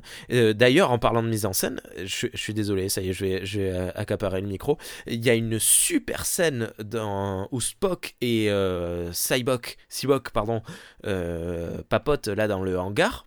Alors, je sais pas si vous avez remarqué, dans le dos de Spock, euh, le- les lumières sont tranchées. Il a sur sa droite de la lumière bleue, sur sa gauche de la lumière rouge. Le bien, le mal, le, bright side, le dark side. hein, voilà, tout le monde a compris.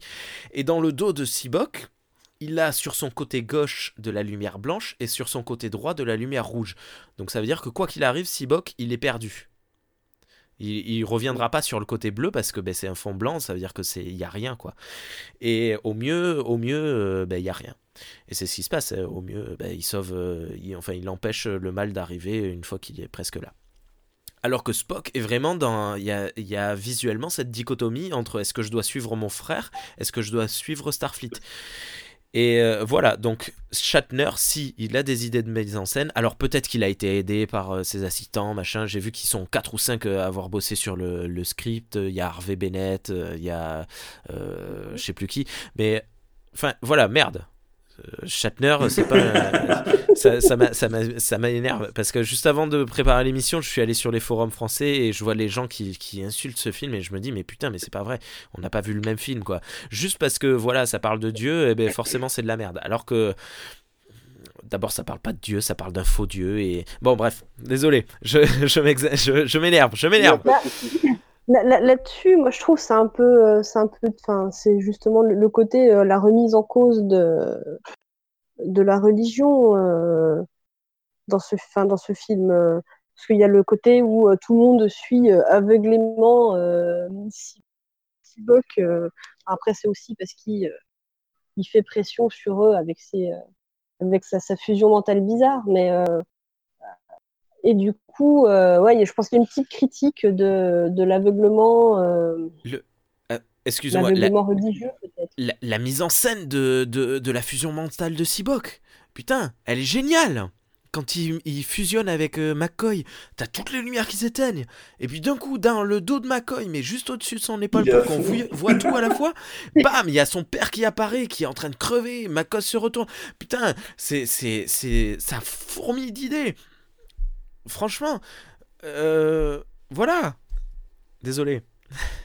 Je- je Non, mais on sent que t'es passionné là. mais que- ouais, mais non, mais ça bien. m'énerve parce que l'autre jour, je me suis pris une, euh, une grosse claque là par euh, euh, un YouTuber qui disait que le Star Trek 5 euh, c'était la plus grosse purge de tous les Star Trek, alors que ce mec il y connaît rien du tout. Et je suis allé dire, mais non, désolé, mais Star Trek 5 c'est un très très bon Star Trek comme tous les autres Star Trek. Voilà. mais et il me dit, ouais, non, mais j'aimerais bien que tu m'avances des arguments. Ben écoute, mon mec, je vais t'envoyer le lien de ce podcast et écoute-moi ça. Voilà, bitch. Après, euh, tu si, si lui a juste dit euh, c'est une purge, euh, enfin, il n'a pas non plus avancé d'argument, hein, donc t'arrives. Enfin, Voilà, Je j'en ai avancé un, donc j'ai gagné. oui, mais enfin, voilà.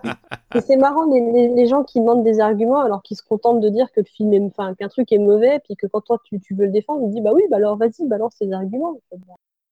Si t'en as, enfin, si t'en donnes pas, euh, t'as pas à m'en demander. euh. Ouais. Bon, en réalité, je vais pas lui envoyer le lien parce que je viens de le traiter de connard alors que je l'aime bien. C'est Gorkab. Je vous invite à écouter, à regarder ses vidéos sur YouTube. Elles sont super intéressantes et Ah, vraiment, euh, vraiment très cool. J'aime j'aime beaucoup ce type.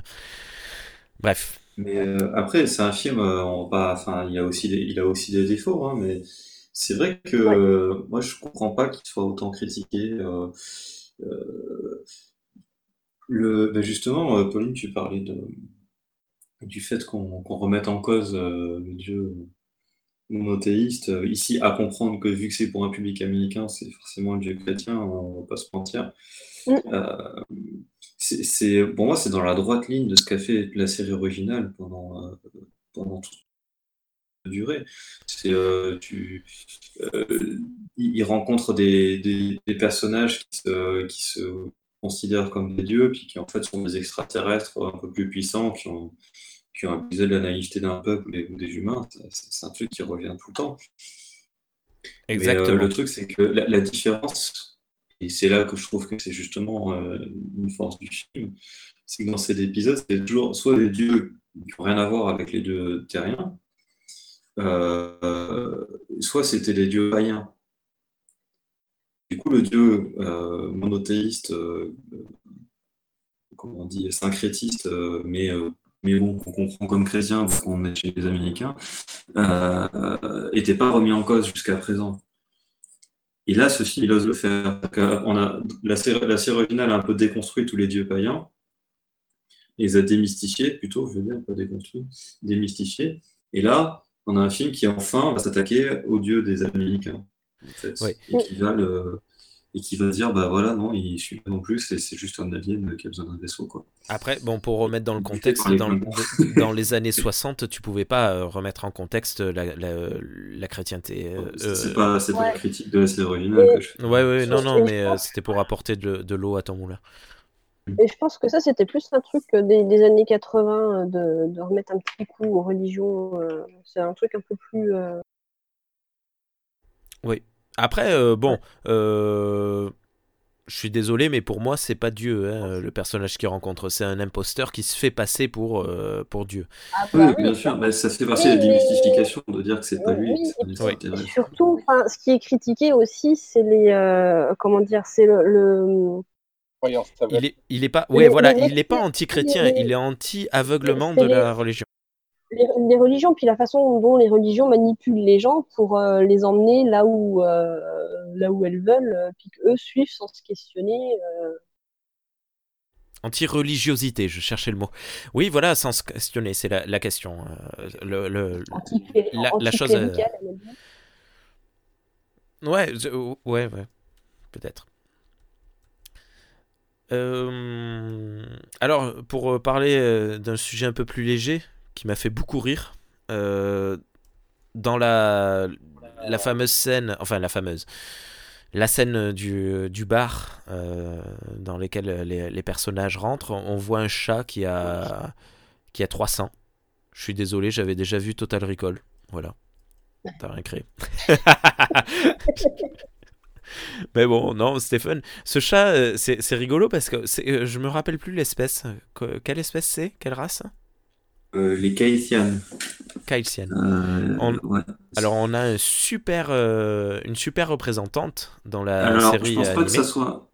Pour Ah. moi, c'est pas la même espèce parce que justement, euh, Emress, elle a, elle a, elle a que deux seins, on voit en deux secondes du peu qu'on en voit.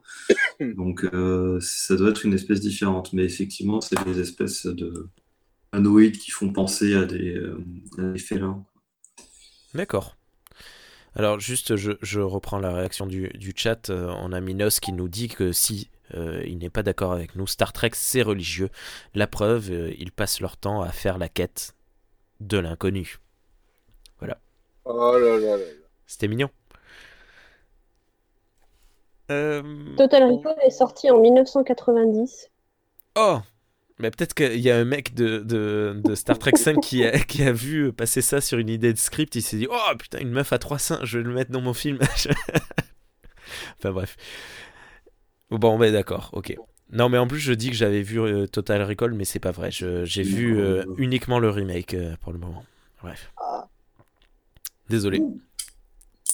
Ah, ça, c'est à voir.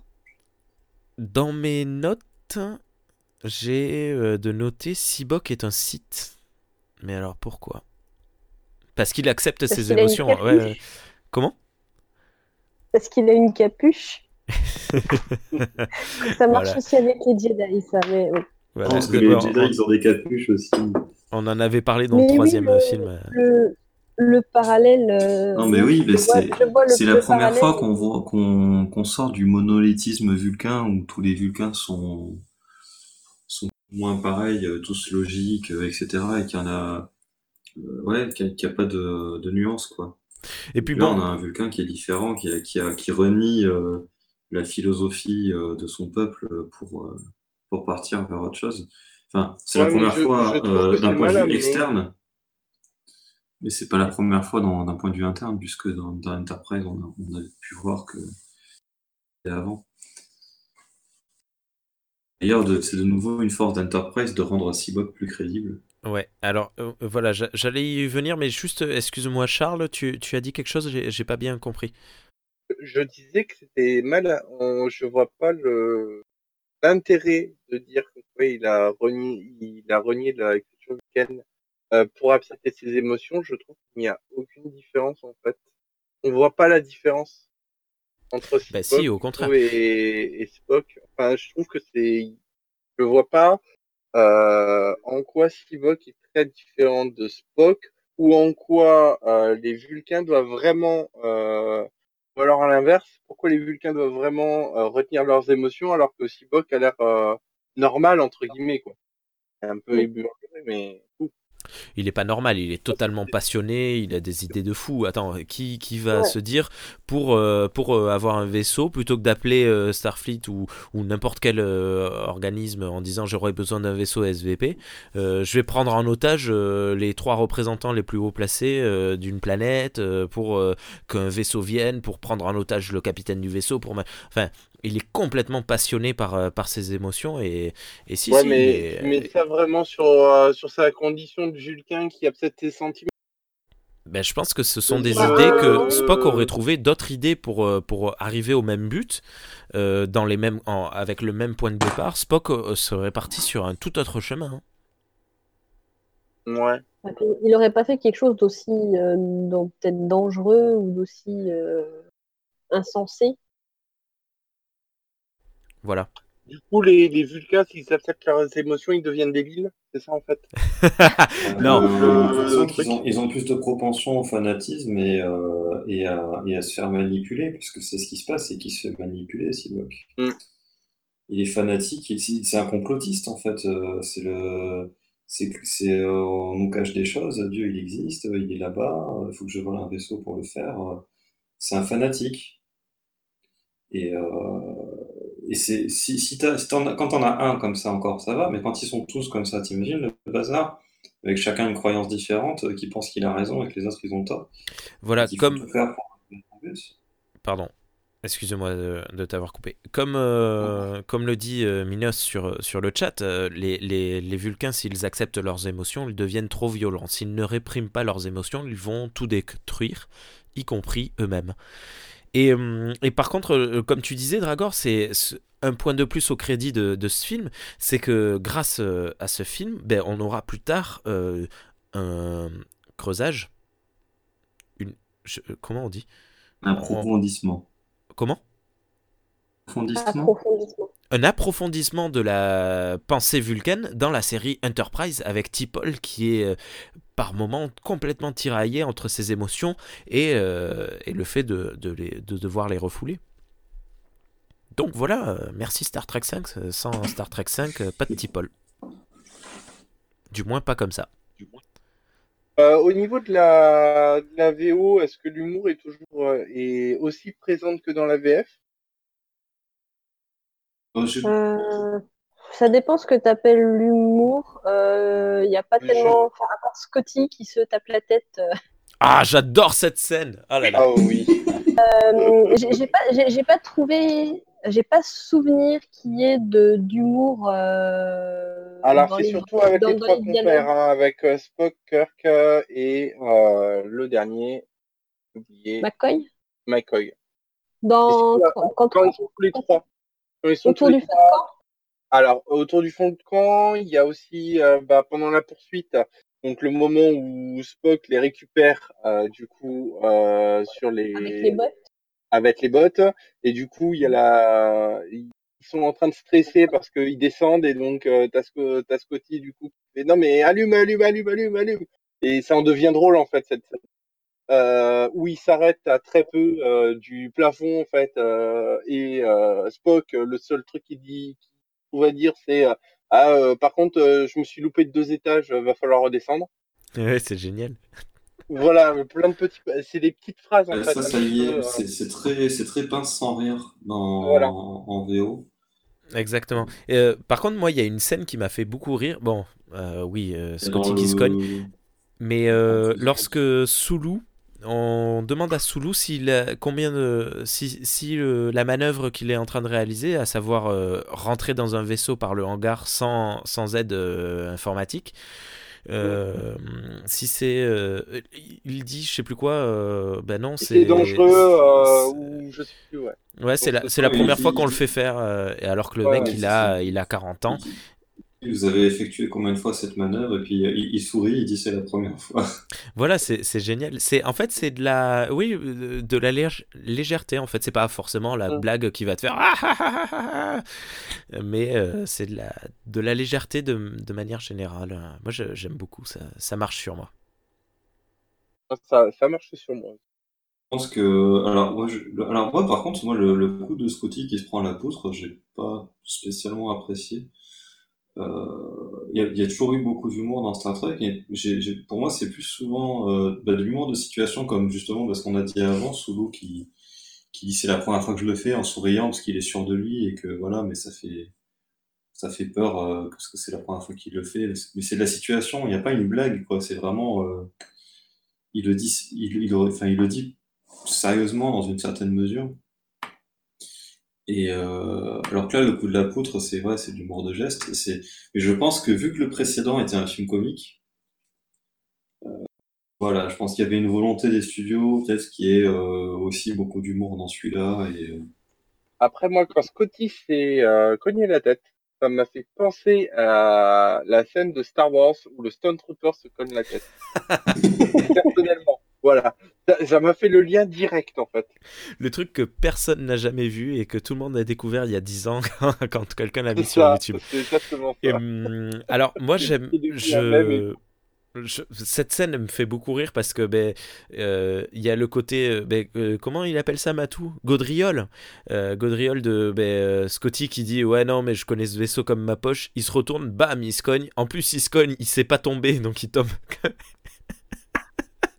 il tombe n'importe comment c'est très bizarre il s'effondre sur lui-même et mais par contre si vous réfléchissez c'est une scène qui est quand même assez assez pratique dans le côté technique de, la réalisation du film parce qu'elle évite une scène dans laquelle euh, Scotty se fait attraper par euh, l'équipe de, de. Et du coup, en fait, on enchaîne directement à Scotty se réveille à l'infirmerie avec Uhura. Qui a de très belles jambes. Ouais, alors ça, cette scène, par contre. Non, mais cette scène, elle me. Enfin, ça sert à rien.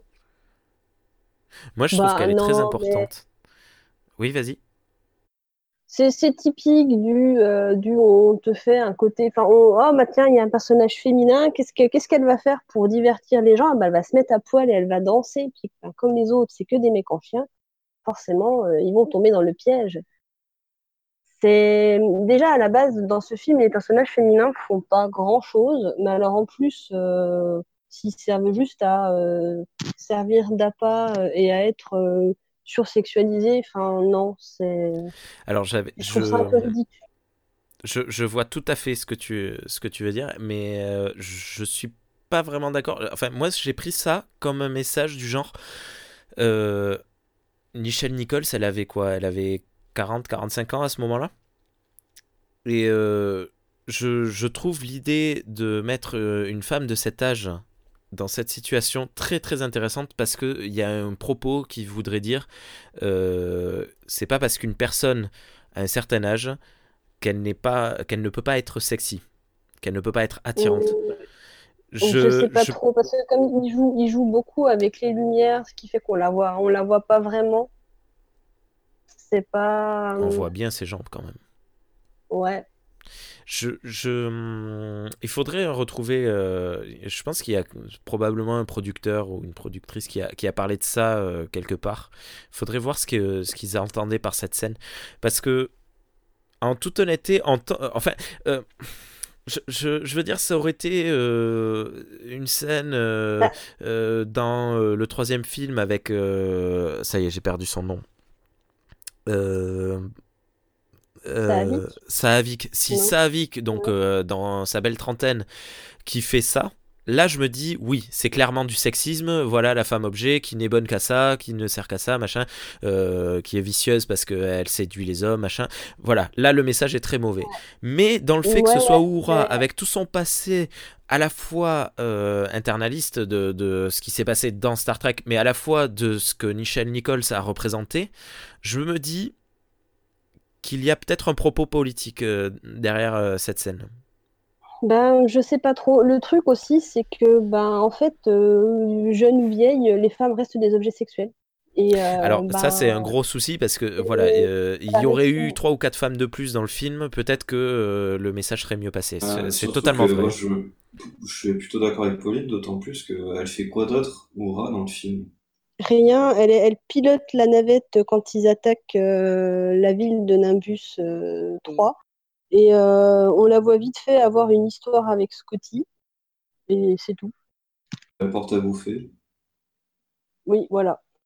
Franchement, s'ils avaient voulu montrer que les, les, femmes et les actrices passées un certain âge pouvaient servir à autre chose, ils auraient pu faire. Parce qu'après, ça, c'est un problème, hein, que même encore aujourd'hui, que euh, les actrices passées, euh, 30, 35, 40 ans, euh, c'est soit elles jouent les potentiels petites amies ou femmes, ou, mais sinon après elles jouent les mères. ils auraient pu en faire autre chose. Enfin, ça aurait été un message plus fort. Ce qui me fait penser à conseiller à nos auditorices d'écouter, de regarder la série Grace et Frankie, qui est excellente. Oui, Grace et Frankie. Bah, puis surtout, j'aime Fonda sur mes. Enfin, oui, je, je suis d'accord. Mais euh, non, enfin, franchement, euh, non. Le, si, si, il y avait une volonté de montrer que euh, les femmes sont toujours belles, une même âgée, enfin, ça reste belle pour qui, belle pour les mecs. Enfin, c'est. Franchement, c'est pas mieux. Ok. Euh, ouais, à creuser, euh, à voir. J'ai- J'aimerais vraiment avoir euh, ce, ce point de vue des, des créateurs et créatrices. euh, Savoir non, un peu. enfin, le- Enfin, les, les, Ce qui a été les- réfléchi pas, derrière cette scène. autre chose que faire, faire les jolies devant les mecs. Hein. Oui, oui, oui, oui, oui, oui, non, mais ça, oui. je, je, oui, oui, oui, tout à fait, tu, as- tu as totalement raison. Mais voilà, je, ouais. Euh, quoi d'autre? Pas mal. Euh, si, j'ai une question pour euh, Dragor. Euh, le... Alors, Shakari, la planète euh, qui représente le paradis, est appelée en Klingon Q2. Je croyais que c'était le Stokovor. Corps. Stovokor, pardon. Merde. je sais pas. C'est la seule, euh, à ma connaissance, c'est la seule référence à ça. euh. Et est-ce que le Stovokor, du coup, pardon, serait pas plutôt le passage dans l'au-delà et Q2 le- l'espèce de- d'équivalent du Valhalla, du, du, du, du paradis? Ouais. Non, le Stovokor, c'est vraiment là où tu, là où tu rejoins Calais, en fait. D'accord. Euh, le passage, c'est la rivière de sang. Soit tu vogues dessus pour aller Ah oui, ça, oui. en Grétor, euh, soit tu la traverses pour aller au Stovokor. creuser un petit peu dans la série euh, Voyager pour ça. Euh, oui, voilà, ben, Minos nous dit euh, Kyoto, c'est pas une ville euh, au Japon, pas loin de Tokyo. Voilà. Donc euh, ton, son humour est pas meilleur que le tien. Mais euh, ouais. Alors oui, ben, on peut parler des Klingons. Oui, vas-y. Et ils sont complètement ridicules, pardon. Ah ouais? Oh, moi, je l'aime bien. Ah, alors là, moi, le- son- moi, le- super décolleté de pectoraux, là. Oui, c'est ça. Il Euh, plaît beaucoup le capitaine. Mais Avec moi, son, je. euh, ouais. ses- Alors, avec je- ses yeux un petit peu sombres sur les contours là, son, son, son décolleté euh, est épicalaire. Je sais pas. Alors, je vais, je vais dire ça pour la, pour la provoque. hein. Vous connaissez mon, mon côté provoque euh, gratuite, euh, complètement irréfléchi. Mais euh, franchement, on dit du mal des Klingons de J.J. Abrams, mais là, je vois pas la différence. hein. Euh, pourquoi? Ben, parce qu'ils sont relativement pas très intelligents. Le, la, la femme Klingon est, est assez maligne, elle fait des trucs intéressants. Mais le, le chef Klingon, euh, pff, je, je- il est là, euh, ah, je vois l'Enterprise, je vais aller le détruire, alors que, ben, enfin, s'il réfléchissait une minute, euh, justement, c'est mené par euh, Kirk, ça fait euh, 50 ans qu'ils sont en guerre contre euh, le flagship de, de Starfleet et qu'ils n'ont jamais réussi à le détruire. La seule fois où ils ont réussi à le vaincre, ben, c'est lui-même qui s'est autodétruit. Enfin voilà, et il Ouais. se dit euh, tiens je vais je vais les prendre par, par derrière et je vais les, les trahir, les, les piéger, mais en- pff, enfin je sais pas. Ah ouais, non, moi, ça a totalement du sens pour moi. Euh, euh, il est, c'est gagnant-gagnant non, d'un point de vue Klingon, parce que si tu le détruis, tu détruis un, un ennemi de l'Empire qui est recherché, comme on, l'a- comme on l'apprend dans le, dans le film précédent. Euh, et si tu meurs, tu meurs au combat euh, contre un ennemi plus fort que toi, c'est la, la mort honorable euh, la meilleure, donc euh, tu vas, tu, bah, tu vas au. Ouais. Euh, En plus, ça a du sens. Après, c'est vrai que euh, voilà, il est, il est pas hyper expérimenté et c'est, je pense que c'est lui, il cherche un moyen de faire ses preuves. euh, il est, il est trop Ouais. ambitieux, c'est son défaut, quoi. Il, il est vachement présenté comme une tête brûlée euh, qui cherche, euh, qui cherche un gros coup. euh, Pour prouver euh, sa valeur. Ouais. Ok. C'est vrai que d'un point de vue, bah, quand, si tu, si tu l'interprètes d'un point de vue euh, euh, humain, c'est culturel, débile. occidental, euh, oui, voilà. Mais pour moi, d'un point de vue Klingon, ouais, ça, et c'est, c'est même, euh, tu sais, euh, on avait parlé des comics euh, Starfleet Academy. Oui. Ben, on a un peu ça aussi. T'as les cadets Klingons qui veulent capturer des cadets euh, euh, de la Fédération. pour, euh, Ouais, mais euh, je- j'avais trouvé ça un peu Et plus des- intelligent. Je sais pas. Mais moi, je trouve, je trouve que ça a moins de sens, euh, au contraire, parce que dans, dans Starfleet Academy, à cette période-là, euh, l'Empire Klingon et la Fédération sont alliés, donc c'est Oui. pas vraiment une victoire. euh, voilà. Eh, alors eh, que là, con, ouais. Ils sont, ils sont pas ennemis, mais ils sont pas alliés non plus. Ils sont pas, ils sont pas en- spécialement en paix, et, euh, et Kirk est recherché. il est considéré comme un, comme un espèce de terroriste qui a créé, qui a récupéré une arme de destruction massive, qui voulait s'en servir contre l'Empire, qui a conspiré, etc. Donc c'est logique qu'il y en ait qui veulent le capturer. Oui, oui, oui, c'est vrai, c'est vrai, c'est vrai. Je n'avais pas euh, poussé la réflexion à ce point. Euh... Que de la provoque. provoque gratuite, je l'ai déjà dit. Euh, allez-y, n'hésitez pas s'il y a des, des, thèmes que vous voulez aborder, euh, allez-y, parce que moi j'ai plein de notes sur plein de thèmes différents, mais je saute un peu du, du coq à l'âne, du coup. C'est mal. Du coq à light euh, j'ai noté Tchekhov, Tchekhov qui est représenté à un moment en capitaine et pour une fois, il passe pas pour un crétin. J'avais trouvé ça super cool. Parce qu'il se, il discute avec Sibok en se faisant passer pour le capitaine de l'Enterprise. Et euh, Sibok le prend vraiment euh, comme le capitaine et il papote 5 minutes. Voilà, Tchekhov a pour mission de gagner du temps le temps que Kirk avance le plus rapide sur, sur Nimbus 3. Et mm. euh, bah, il passe pas pour un idiot, il fait pas de bourde comme on le voit faire dans le film précédent, il fait pas euh, bah, comme euh, on voit le faire euh, au tout début du film, là, quand il fait croire qu'il est dans un blizzard, alors qu'en fait il est sous le grand ciel doré. J'ai trouvé ça un peu, un peu pourri quand même. C'est vrai? Ouais. Ah, oui, ah, oui, non, le, le, coup du blizzard, oui, oui, c'est bien. Oui, il aurait fait le coup du tunnel, ça aurait été, ça aurait été limite mieux en fait. Ah, là, tu vois, tunnel. ça, ça fait partie des trucs euh, tu vois, qui font sentir le fait qu'on passe après euh, Retour sur Terre et que et qu'il y a voilà fallait qu'il y ait de l'humour euh, de l'humour de geste pour que bah, de la gaudriole comme comme dirait Matou comme tu disais voilà. Matou si tu nous entends je trouve que ça colle pas à l'ambiance du film en fait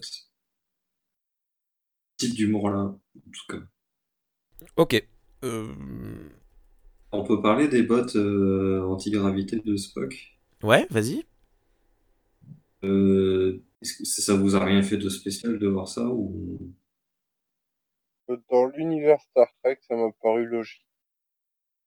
Ben moi, que ce soit au premier visionnage ou, là, non, ça m'a pas parti. Ça, ça, te paraît pas normal? Non, ça me paraît pas, pas normal, mais je sais pas comment dire, mais euh, Ça fait sortir de nulle part, peut-être. le seul film où on en voit, en fait, c'est le seul moment où on en voit, d'ailleurs, dans tout Star Trek. Et, euh, et du coup, on se demande pourquoi. Et pourquoi ils l'ont pas utilisé avant Et pourquoi c'est pas réutilisé après, c'est... Je pense que c'est pas réutilisé après parce que c'est hyper dangereux. Sauf si tu portes un casque, un casque Spock avec la lumière. Ouais, mais voilà, mais ouais, oui, on peut, on peut, ouais, on peut voir comme ça. Je, puis bon, finalement, elles servent pas, enfin, elles servent à rien en fait. Enfin, si, elles servent à faire la blague du début du film et la blague du milieu du film, mais c'est tout. Et ouais, ça fait un peu gadget, je trouve. Enfin, ouais, je trouve ça fait vraiment gadget, quoi, vraiment très gadget. Euh, en fait, je trouve qu'elles servent surtout pour le lien entre les personnages, plus que pour l'histoire en elle-même. Les bots là, en fait, euh, ont servi à la blague entre guillemets, mais du coup à, l'évolution des personnages de Kirk qui prend des risques pour rien, euh... et du coup du trio Kirk, Spock et McCoy, et du coup à la poursuite, du pour faire le, le lien on va dire que ce soit pas euh, qu'une seule fois non plus. Oui, et puis d'un côté, Spock sauve la vie de Kirk euh, et de, et de McCoy, euh, McCoy pardon, deux fois dans le film grâce à ses bottes. La première fois, lorsque Kirk tombe de la falaise, il le rattrape. Et la deuxième fois, euh, à la fin du film, lorsqu'il faut monter l'élévateur le, rapidement. ouais, non, mais c'est vrai que d'un côté, on se... le questionnement est totalement légitime. Hein, euh, de... Autant, tu vois, on avait parlé de hum, du projet Genesis, euh, on avait dit ben ça se voit que c'est tellement euh, dangereux et, et qui, que c'est normal que Starfleet ne le réutilise pas et qu'on n'en parle plus dans le futur. Autant c'est vrai que les, les bots, ben ouais voilà, après, peut-être que les, les, les, scénaristes de TNJ se sont dit, mais qu'est-ce qu'on va bien pouvoir faire avec ça? Ils n'ont pas, ils ont pas dû vouloir. Moi je, pense, moi, ou alors c'est comme les overboards, c'est une mode qui a duré deux ans. Ouais. Pauline, tu disais? Ouais, non, moi je pense que c'est ça, c'est le, le truc euh, qu'ils ont, euh, qu'ils ont mis un gadget comme ça et après les autres se sont retrouvés en disant bah on n'a pas de, on n'a pas de quoi en faire quelque chose dans les, dans le reste, donc on va, on va pas en parler. Mais la mode, euh, oui, ça marche, ça, ça marche bien. Ou alors peut-être que euh, ça, ils sont, ouais, ils se sont vite rendus compte que en fait il y avait d'autres moyens plus efficaces. Ouais. La téléportation, par exemple. Voilà, c'est ça.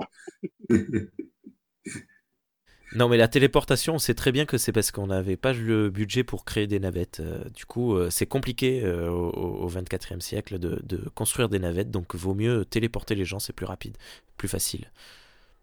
Parce que voilà, euh, créer une navette, il faut 6 ingénieurs, Ah, une euh, semaine. 25 euh, mécanos, une semaine de travail. Un téléporteur, t'appuies sur un bouton, c'est bon. Voilà, Et, comme dit euh, Minos, il n'y a jamais d'accident de téléportation. hein.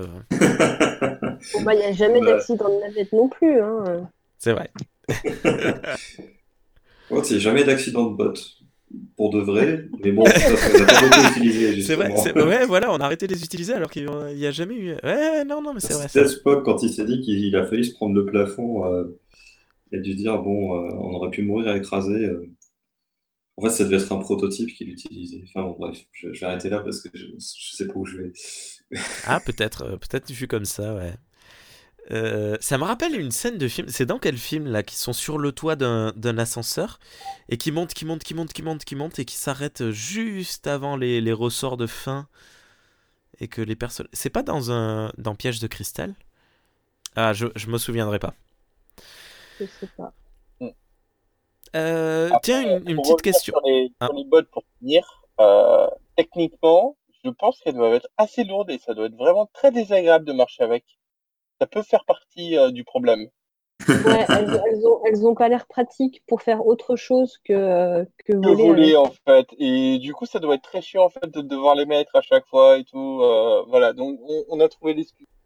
Ouais, et puis t'imagines, euh, tu, ouais, pareil, tu, tu trébuches, ça, ça déclenche euh, une des deux bottes. comme, euh, ouais, comme dit Minos, la, la botte coche fut sabotée, 131 morts dans la foule en contrebas. C'est ça. Voilà. Ou, peut-être qu'ils n'ont pas prévu de système de refroidissement assez efficace euh, pour une, une utilisation longue durée et que ça chauffe trop les pieds. Ah ouais, ça te tient les Et pieds au chaud en hiver. que, que, que, que, que- que les gens aient les pieds qui puent euh, à force d'utiliser ces bottes-là. Euh, Oh là Oui. là, ça va plus là. Les bottes. Ouais. Nous avons expliqué le problème des bots. Passons Voilà. au suivant. Je- Problème suivant.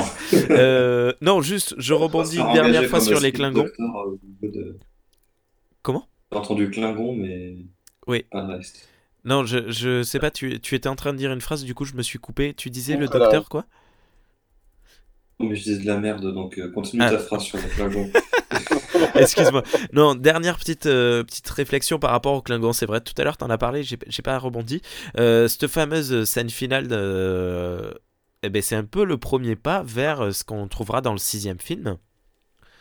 Bon, qui, dans le sixième film, c'est un peu forcé, euh, voilà, en vue des co- circonstances, mais on a, euh, avec, euh, avec euh, pardon, cette euh, alliance de fortune entre euh, les Klingons et Starfleet, un premier pas vers la paix. Voilà. Euh. D'ailleurs, euh, c'est un très beau plan aussi, euh, Vanker qui est face au vaisseau euh, de proie euh, qui, qui, qui le vise, euh, enfin qui le vise, qui vient de tuer Dieu, qui vient de tuer le- le- l'extraterrestre qui se prend pour Dieu. Euh, le plan, le plan est vachement joli. Ouais, et Kirk lève les poings au ciel et il fait Scrognalieux Et il se fait téléporter. C'est assez rigolo. Ah. Tu sais, comme dans Ouais. Scary Movie. Mais qu'est-ce que tu attends? Mais qu'est-ce que tu attends Et alors, et alors, je trouve ça Désolé. super mignon, l'ambassadeur de l'Empire qui, qui force le capitaine à s'excuser auprès de Kirk. Ah, c'est D'un super côté, sympa. c'est un- d'un- côté, c'est un peu ridicule que ça fait un peu euh, le petit garçon qui, qui, qui- voilà, qui, parents dit voilà, mais, mais en même temps, je trouve ça super. Moi, j'ai beaucoup aimé, je trouvais ça très mignon. Oui, c'est vrai, c'est vrai que c'est c'est vraiment une, une chouette petite scène euh, très sympa. Euh, J'ai une petite question pour les personnes qui lisent les romans Fleuve Noir. Est-ce que, euh, on en sait plus sur ce que devient Sibok. J'imagine bien un Sibok euh, à la fin du film revenir euh, se déterrer dessous les, sous les, les pierres. Euh, S'ils en ont parlé, c'est pas dans ceux que j'ai vus actuellement, donc je sais pas. Mais c'est vrai qu'il y aurait quelque chose à en faire. Ok.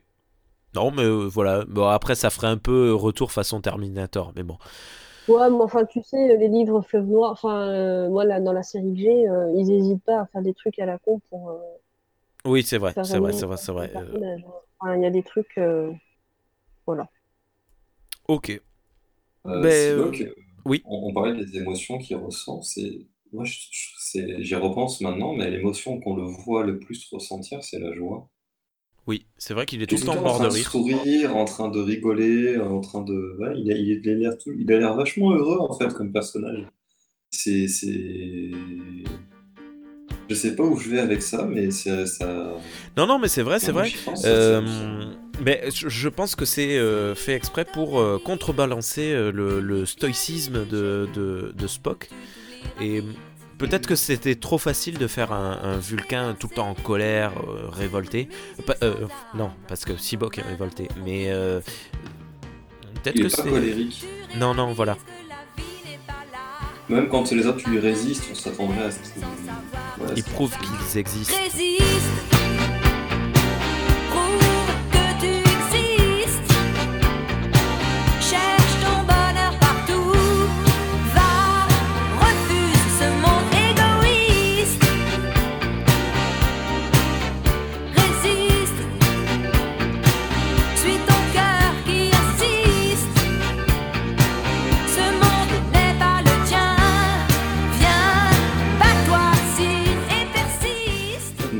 reste plutôt calme face à leur résistance. Il se dit qu'il fera 100. Et puis, euh, en fait, ouais, il est- la plupart du temps, il est souriant, il est rieur. Il est rieur.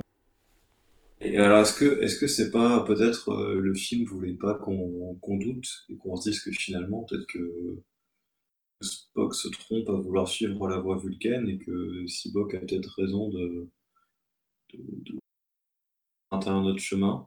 Est-ce que c'est pas ça? Ou, ou est-ce que c'est pour illustrer le, le délire du fanatique qui pense avoir raison et qui croit que Bah, ça illustre quand même, ça, illustre, ouais, ça illustre quand même bien euh, l'état euh, euh, que, que peuvent donner certains, euh, on va dire, d'euphorie. Il y a un mot, il y a un mot qui colle bien pour ça. La béatitude, Ouais. béatitude religieuse. Je, je- Non, la béatitude, c'était pas ça dans la religion. Euh, non, mais l'état, les, ouais, l'état d'euphorie, euh, oui, si, un état d'euphorie pour un fanatique religieux, ça, ça, ça, colle, ça peut coller. Après, euh, je pense que s'il avait euh, été tout le temps en colère, euh, son plan aurait vachement moins marché auprès des gens. Parce qu'il y a le côté aussi gourou, gourou de secte, quoi, Ouais. qui Bah, puis surtout, euh, il libère les gens euh, de, de, de leur poids et des, enfin, il les met face à leur euh, à ce qui pèse sur, euh, sur eux pour s'en libérer remords, et et être plus heureux ça, après. Donc, On n'en a pas parlé de ça, mais c'est quand même un élément fondamental du film, ça, le, le- l'acceptation de, des douleurs euh, du, du passé. La, la scène, euh, enfin, si, Rémi en a parlé sur le côté euh, cinématographique, euh, symbolique, mais euh, le cœur, que ce qu'il dit, c'est que ses souffrances passées, c'est ce qui le définit, et que s'il est, qu'il est maintenant, C'est magnifique. c'est, euh, ça fait partie, c'est pas, ce qu'il a connu, c'est ses souffrances qu'il a fait, voilà, qu'il a eu ses, ses erreurs. Et euh, on, re- on rejoint sur le thème de matérialisme par opposition au déterminisme, quoi. C'est des euh, des événements qui font qui, le, passé qui, dé- qui définit ce qu'on est. Voilà, on est tous en train de réfléchir et de faire euh, Ouais, une crampe dans notre cerveau. Euh, alors, Minos nous, nous confirme hein, aucune référence à Sibok dans dans d'autres d'autres choses que, le film et la novélisation.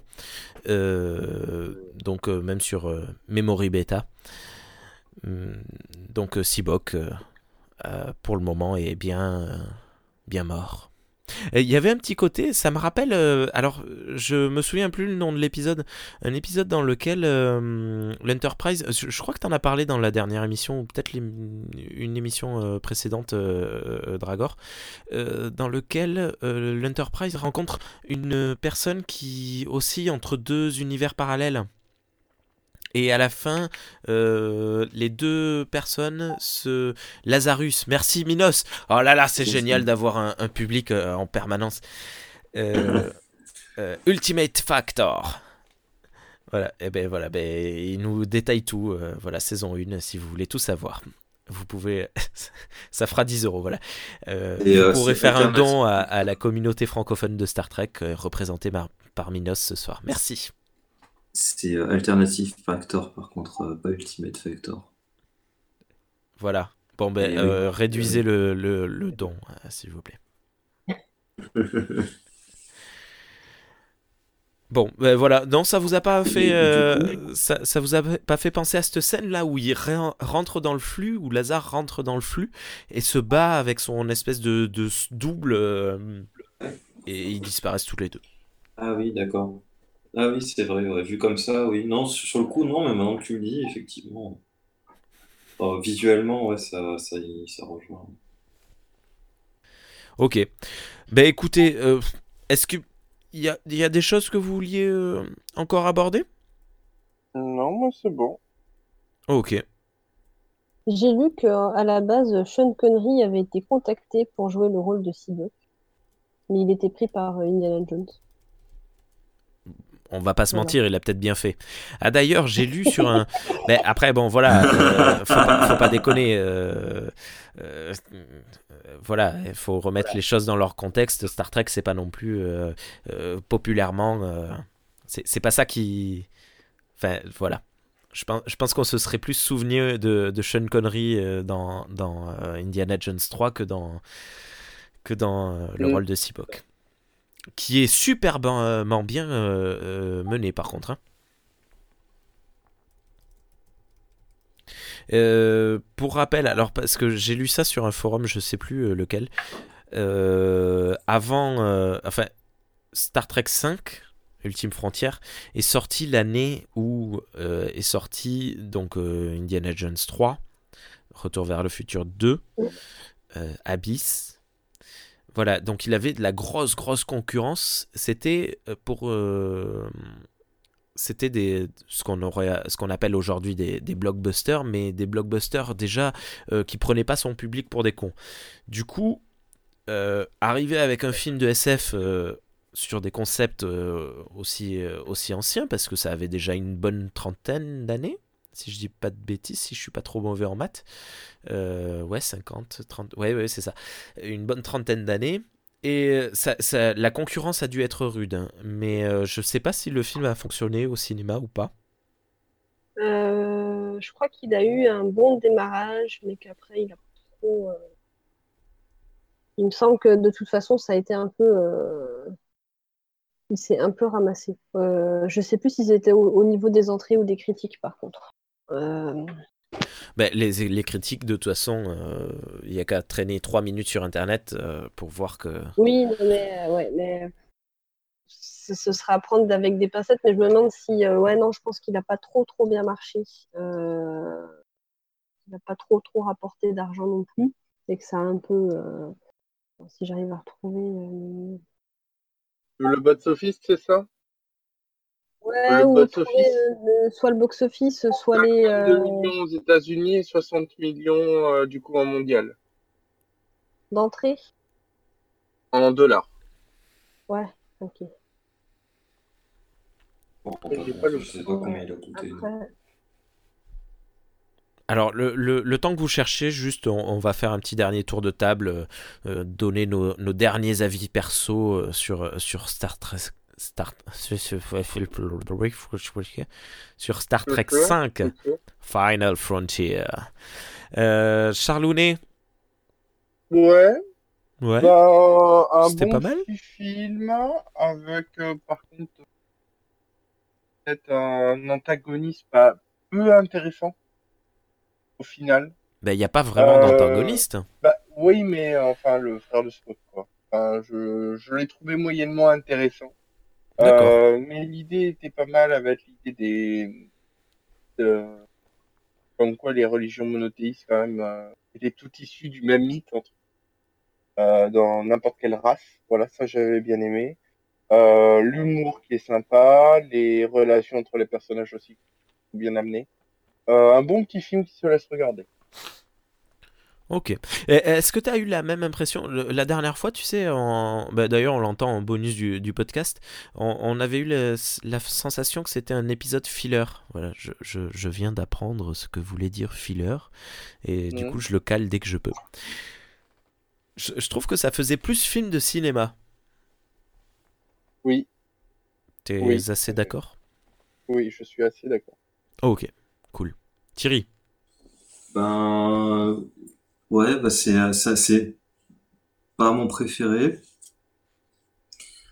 Euh, mais euh, il a quelques défauts. Moi, j'en ai, j'en ai parlé. hein. Moi, je trouve que le l'humour de geste est un peu trop présent. Et puis, bon, il y a la scène Laura euh, danse à poil euh, que je trouve euh, pas terrible.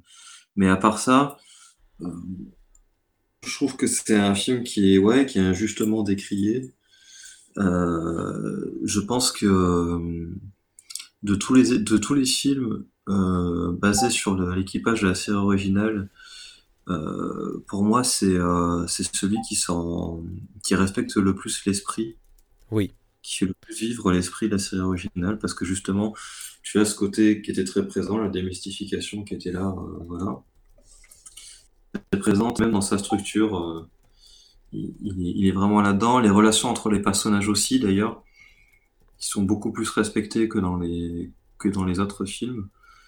Euh, notamment le, le trio. euh, même, même, même Scotty, enfin même tous, oui, tous, ils sont vraiment bien euh, mis. Et, et d'ailleurs, paradoxalement, ça, du coup, c'est un reproche que je fais au film, euh, dans le sens où Aura est trop en retrait. Mais dans un sens, euh, ça rejoint la dynamique de la série originale où Aura était toujours en retrait quand même, dans beaucoup, à part dans la saison 3 où il y a quelques épisodes où elle fait plus de trucs, mais c'est, euh, on va dire que c'est le défaut, euh, c'est la, voilà, c'est une qualité, mais c'est aussi un défaut, quoi. Mais, malgré tout, voilà, c'est, c'est la meilleure, euh, la meilleure représentation de l'ambiance de la série originale, je trouve. Voilà, Au je. Je, je suis assez d'accord avec toi. hein. Moi, je, j'aime beaucoup ce film parce que je trouve que c'est un des, des, des, des films les plus euh, trekkiens TOS euh, de, de la saga. Et Popo. Euh, t'a- T'acceptes qu'on t'appelle Popo? Je. pas. Dis-nous tout, Pauline. Euh, ouais, bah pour rejoindre un peu tout le monde, euh, je pense que le film ne mérite pas toute la haine qui se prend à, chaque fois qu'on en parle euh, au sein des, euh, des communautés Star Trek. Euh, c'est pas. oui, il y aura, y a des choses qui pourraient être mieux, mais dans les, enfin, dans les autres films aussi. Donc non, c'est oui, il est sympa à regarder. Euh, ça fait une bonne, euh, on va dire une bonne aventure, euh, un peu à, à l'image, oui, de, de ce qu'on voyait dans TOS. Ouais. Ben, euh, ouais. Si- Vous savez quoi Si vous aimez vraiment pas ce film, allez-y, enregistrez-vous, faites-vous une capsule audio et euh, je la diffuserai en bonus d'un- d'un d'un podcast euh, suivant ou voire même un, épisode entier parce que euh, concrètement, je, je suis. Enfin, ça m'énerve quand je vois euh, marqué que c'est une flatulence qui pue, euh, qui pue du cul et que c'est nul. Ben, j'ai envie de dire, ben, sans, sans tes propres fesses, parce que celles de Shatner, elles sentent meilleures que les tiennes. Voilà. Je Je peux pas sentir les fesses de Shatner, ni les fesses de. Ça dépend de quelle époque, tu vois. Époque TOS, époque saga des films, ou maintenant, tu vois. Non, non, non, non, non. Écoutez, auditeurs, Voilà. auditrices, vous avez compris. euh, ne- euh, on a pas mal apprécié, plutôt, plutôt apprécié, voire beaucoup apprécié ce film. Et vous Qu'avez-vous pensé de ce film? Pour cela, vous avez le hashtag NoobTrek ou NulTrek pour euh, réagir euh, sur cette émission. euh, Facebook également et Instagram. D'ailleurs, ça me fait penser que j'ai rien posté cette semaine. Et hum, voilà, donc donnez-nous votre euh, idée. Vous avez également les forums, hein, euh, je le rappelle, euh, donc la communauté francophone de Star Trek et le forum Ultime Frontière, sur lesquels vous êtes conviés à venir discuter, débattre, dire à quel point vous aimez ou détestez Star Trek. Voilà, il ne nous reste plus qu'à vous souhaiter une très bonne journée ou une très bonne soirée. Bonne soirée Charles. Et puis bonne soirée. Bonne, bonne soirée Pauline. Bonne soirée. Et bonne soirée Dragor. Bonne soirée. Allez, à plus. Hop là It's one small step for man, one giant leap for mankind.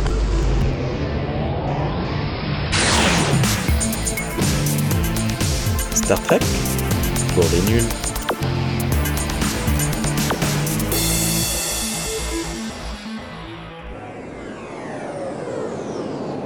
Par contre, je sais pas, qu'est-ce que je vais pouvoir mettre comme euh, petite musique euh, d'ambiance dans, ce, dans ce, cet épisode? Tout le monde est inspiré. Tu mets un, tu mets un cantique, euh, un cantique du Vatican. Yes, il est- And bless God's holy name.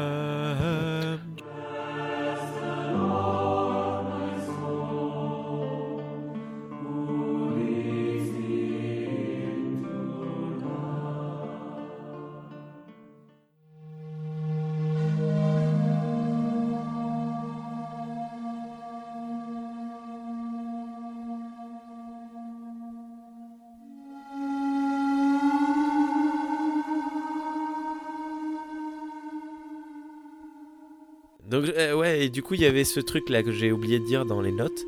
Euh, quand euh, Spock revit sa naissance, le bébé il fait au moins 6 kilos, il est plus gros que mon enfant euh, qui a 4 mois. Donc tu Ouais, m'étonnes qu'elle ait crié la pauvre maman.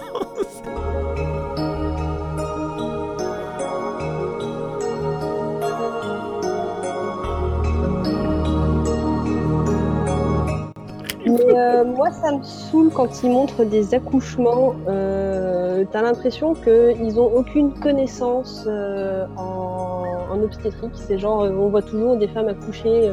Ça me fait penser à Padmé dans, dans, la, dans la prélogie qui, quand Ouais. elle accouche, elle sait pas des jumeaux. Alors que, ben, je sais pas, ils ont pas fait d'échographie ou tout comme ça. Et là, on voit la mère de. La mère de Spock qui accouche dans une grotte avec juste une nana qui lui dit vas-y pousse, enfin qui lui dit des trucs.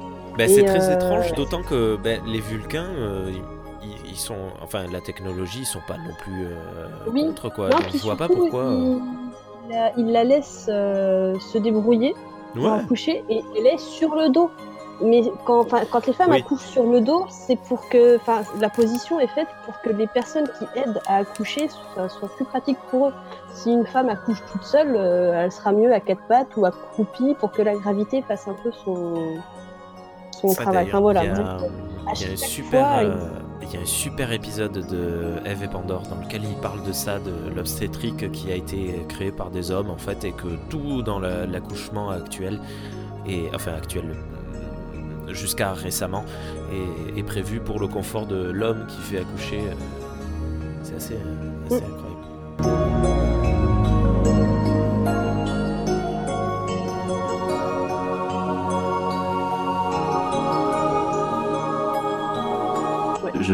Article, bah, c'est pour rejoindre, euh, mais c'était sur Star Wars justement, où- qui dit que euh, le- la République aurait pas, aurait pas été renversée euh, si, euh, si dans l'univers de. Star Wars, il y avait des. Des, Ils avaient, euh. Ils avaient des bons- oui. Putain. Ah non, mais, euh, non, mais en plus, je, je- je l'ai lu, il, est, il est sérieux parce que il y, a- il y a vraiment plein de choses qui. Déjà, bah alors, le fait est qu'elle sache pas qu'elle est des jumeaux. Euh, Ouais. Ils ont quand même. Ils, ils ont, sont censés avoir des robots médicaux. Euh, Non, mais même de, mais quand bien Même même. euh, des jumeaux, ça, ça doit se voir, non? Et Enfin, puis, putain, c'est- femme enceinte de jumeaux, mais je pense que tu vois la différence. Alors après, bon, ça, ça dépend. Mais ça reste une sénatrice, bordel. Elle est, elle est tout entourée de, de tout un personnel qui doit prendre un minimum soin d'elle.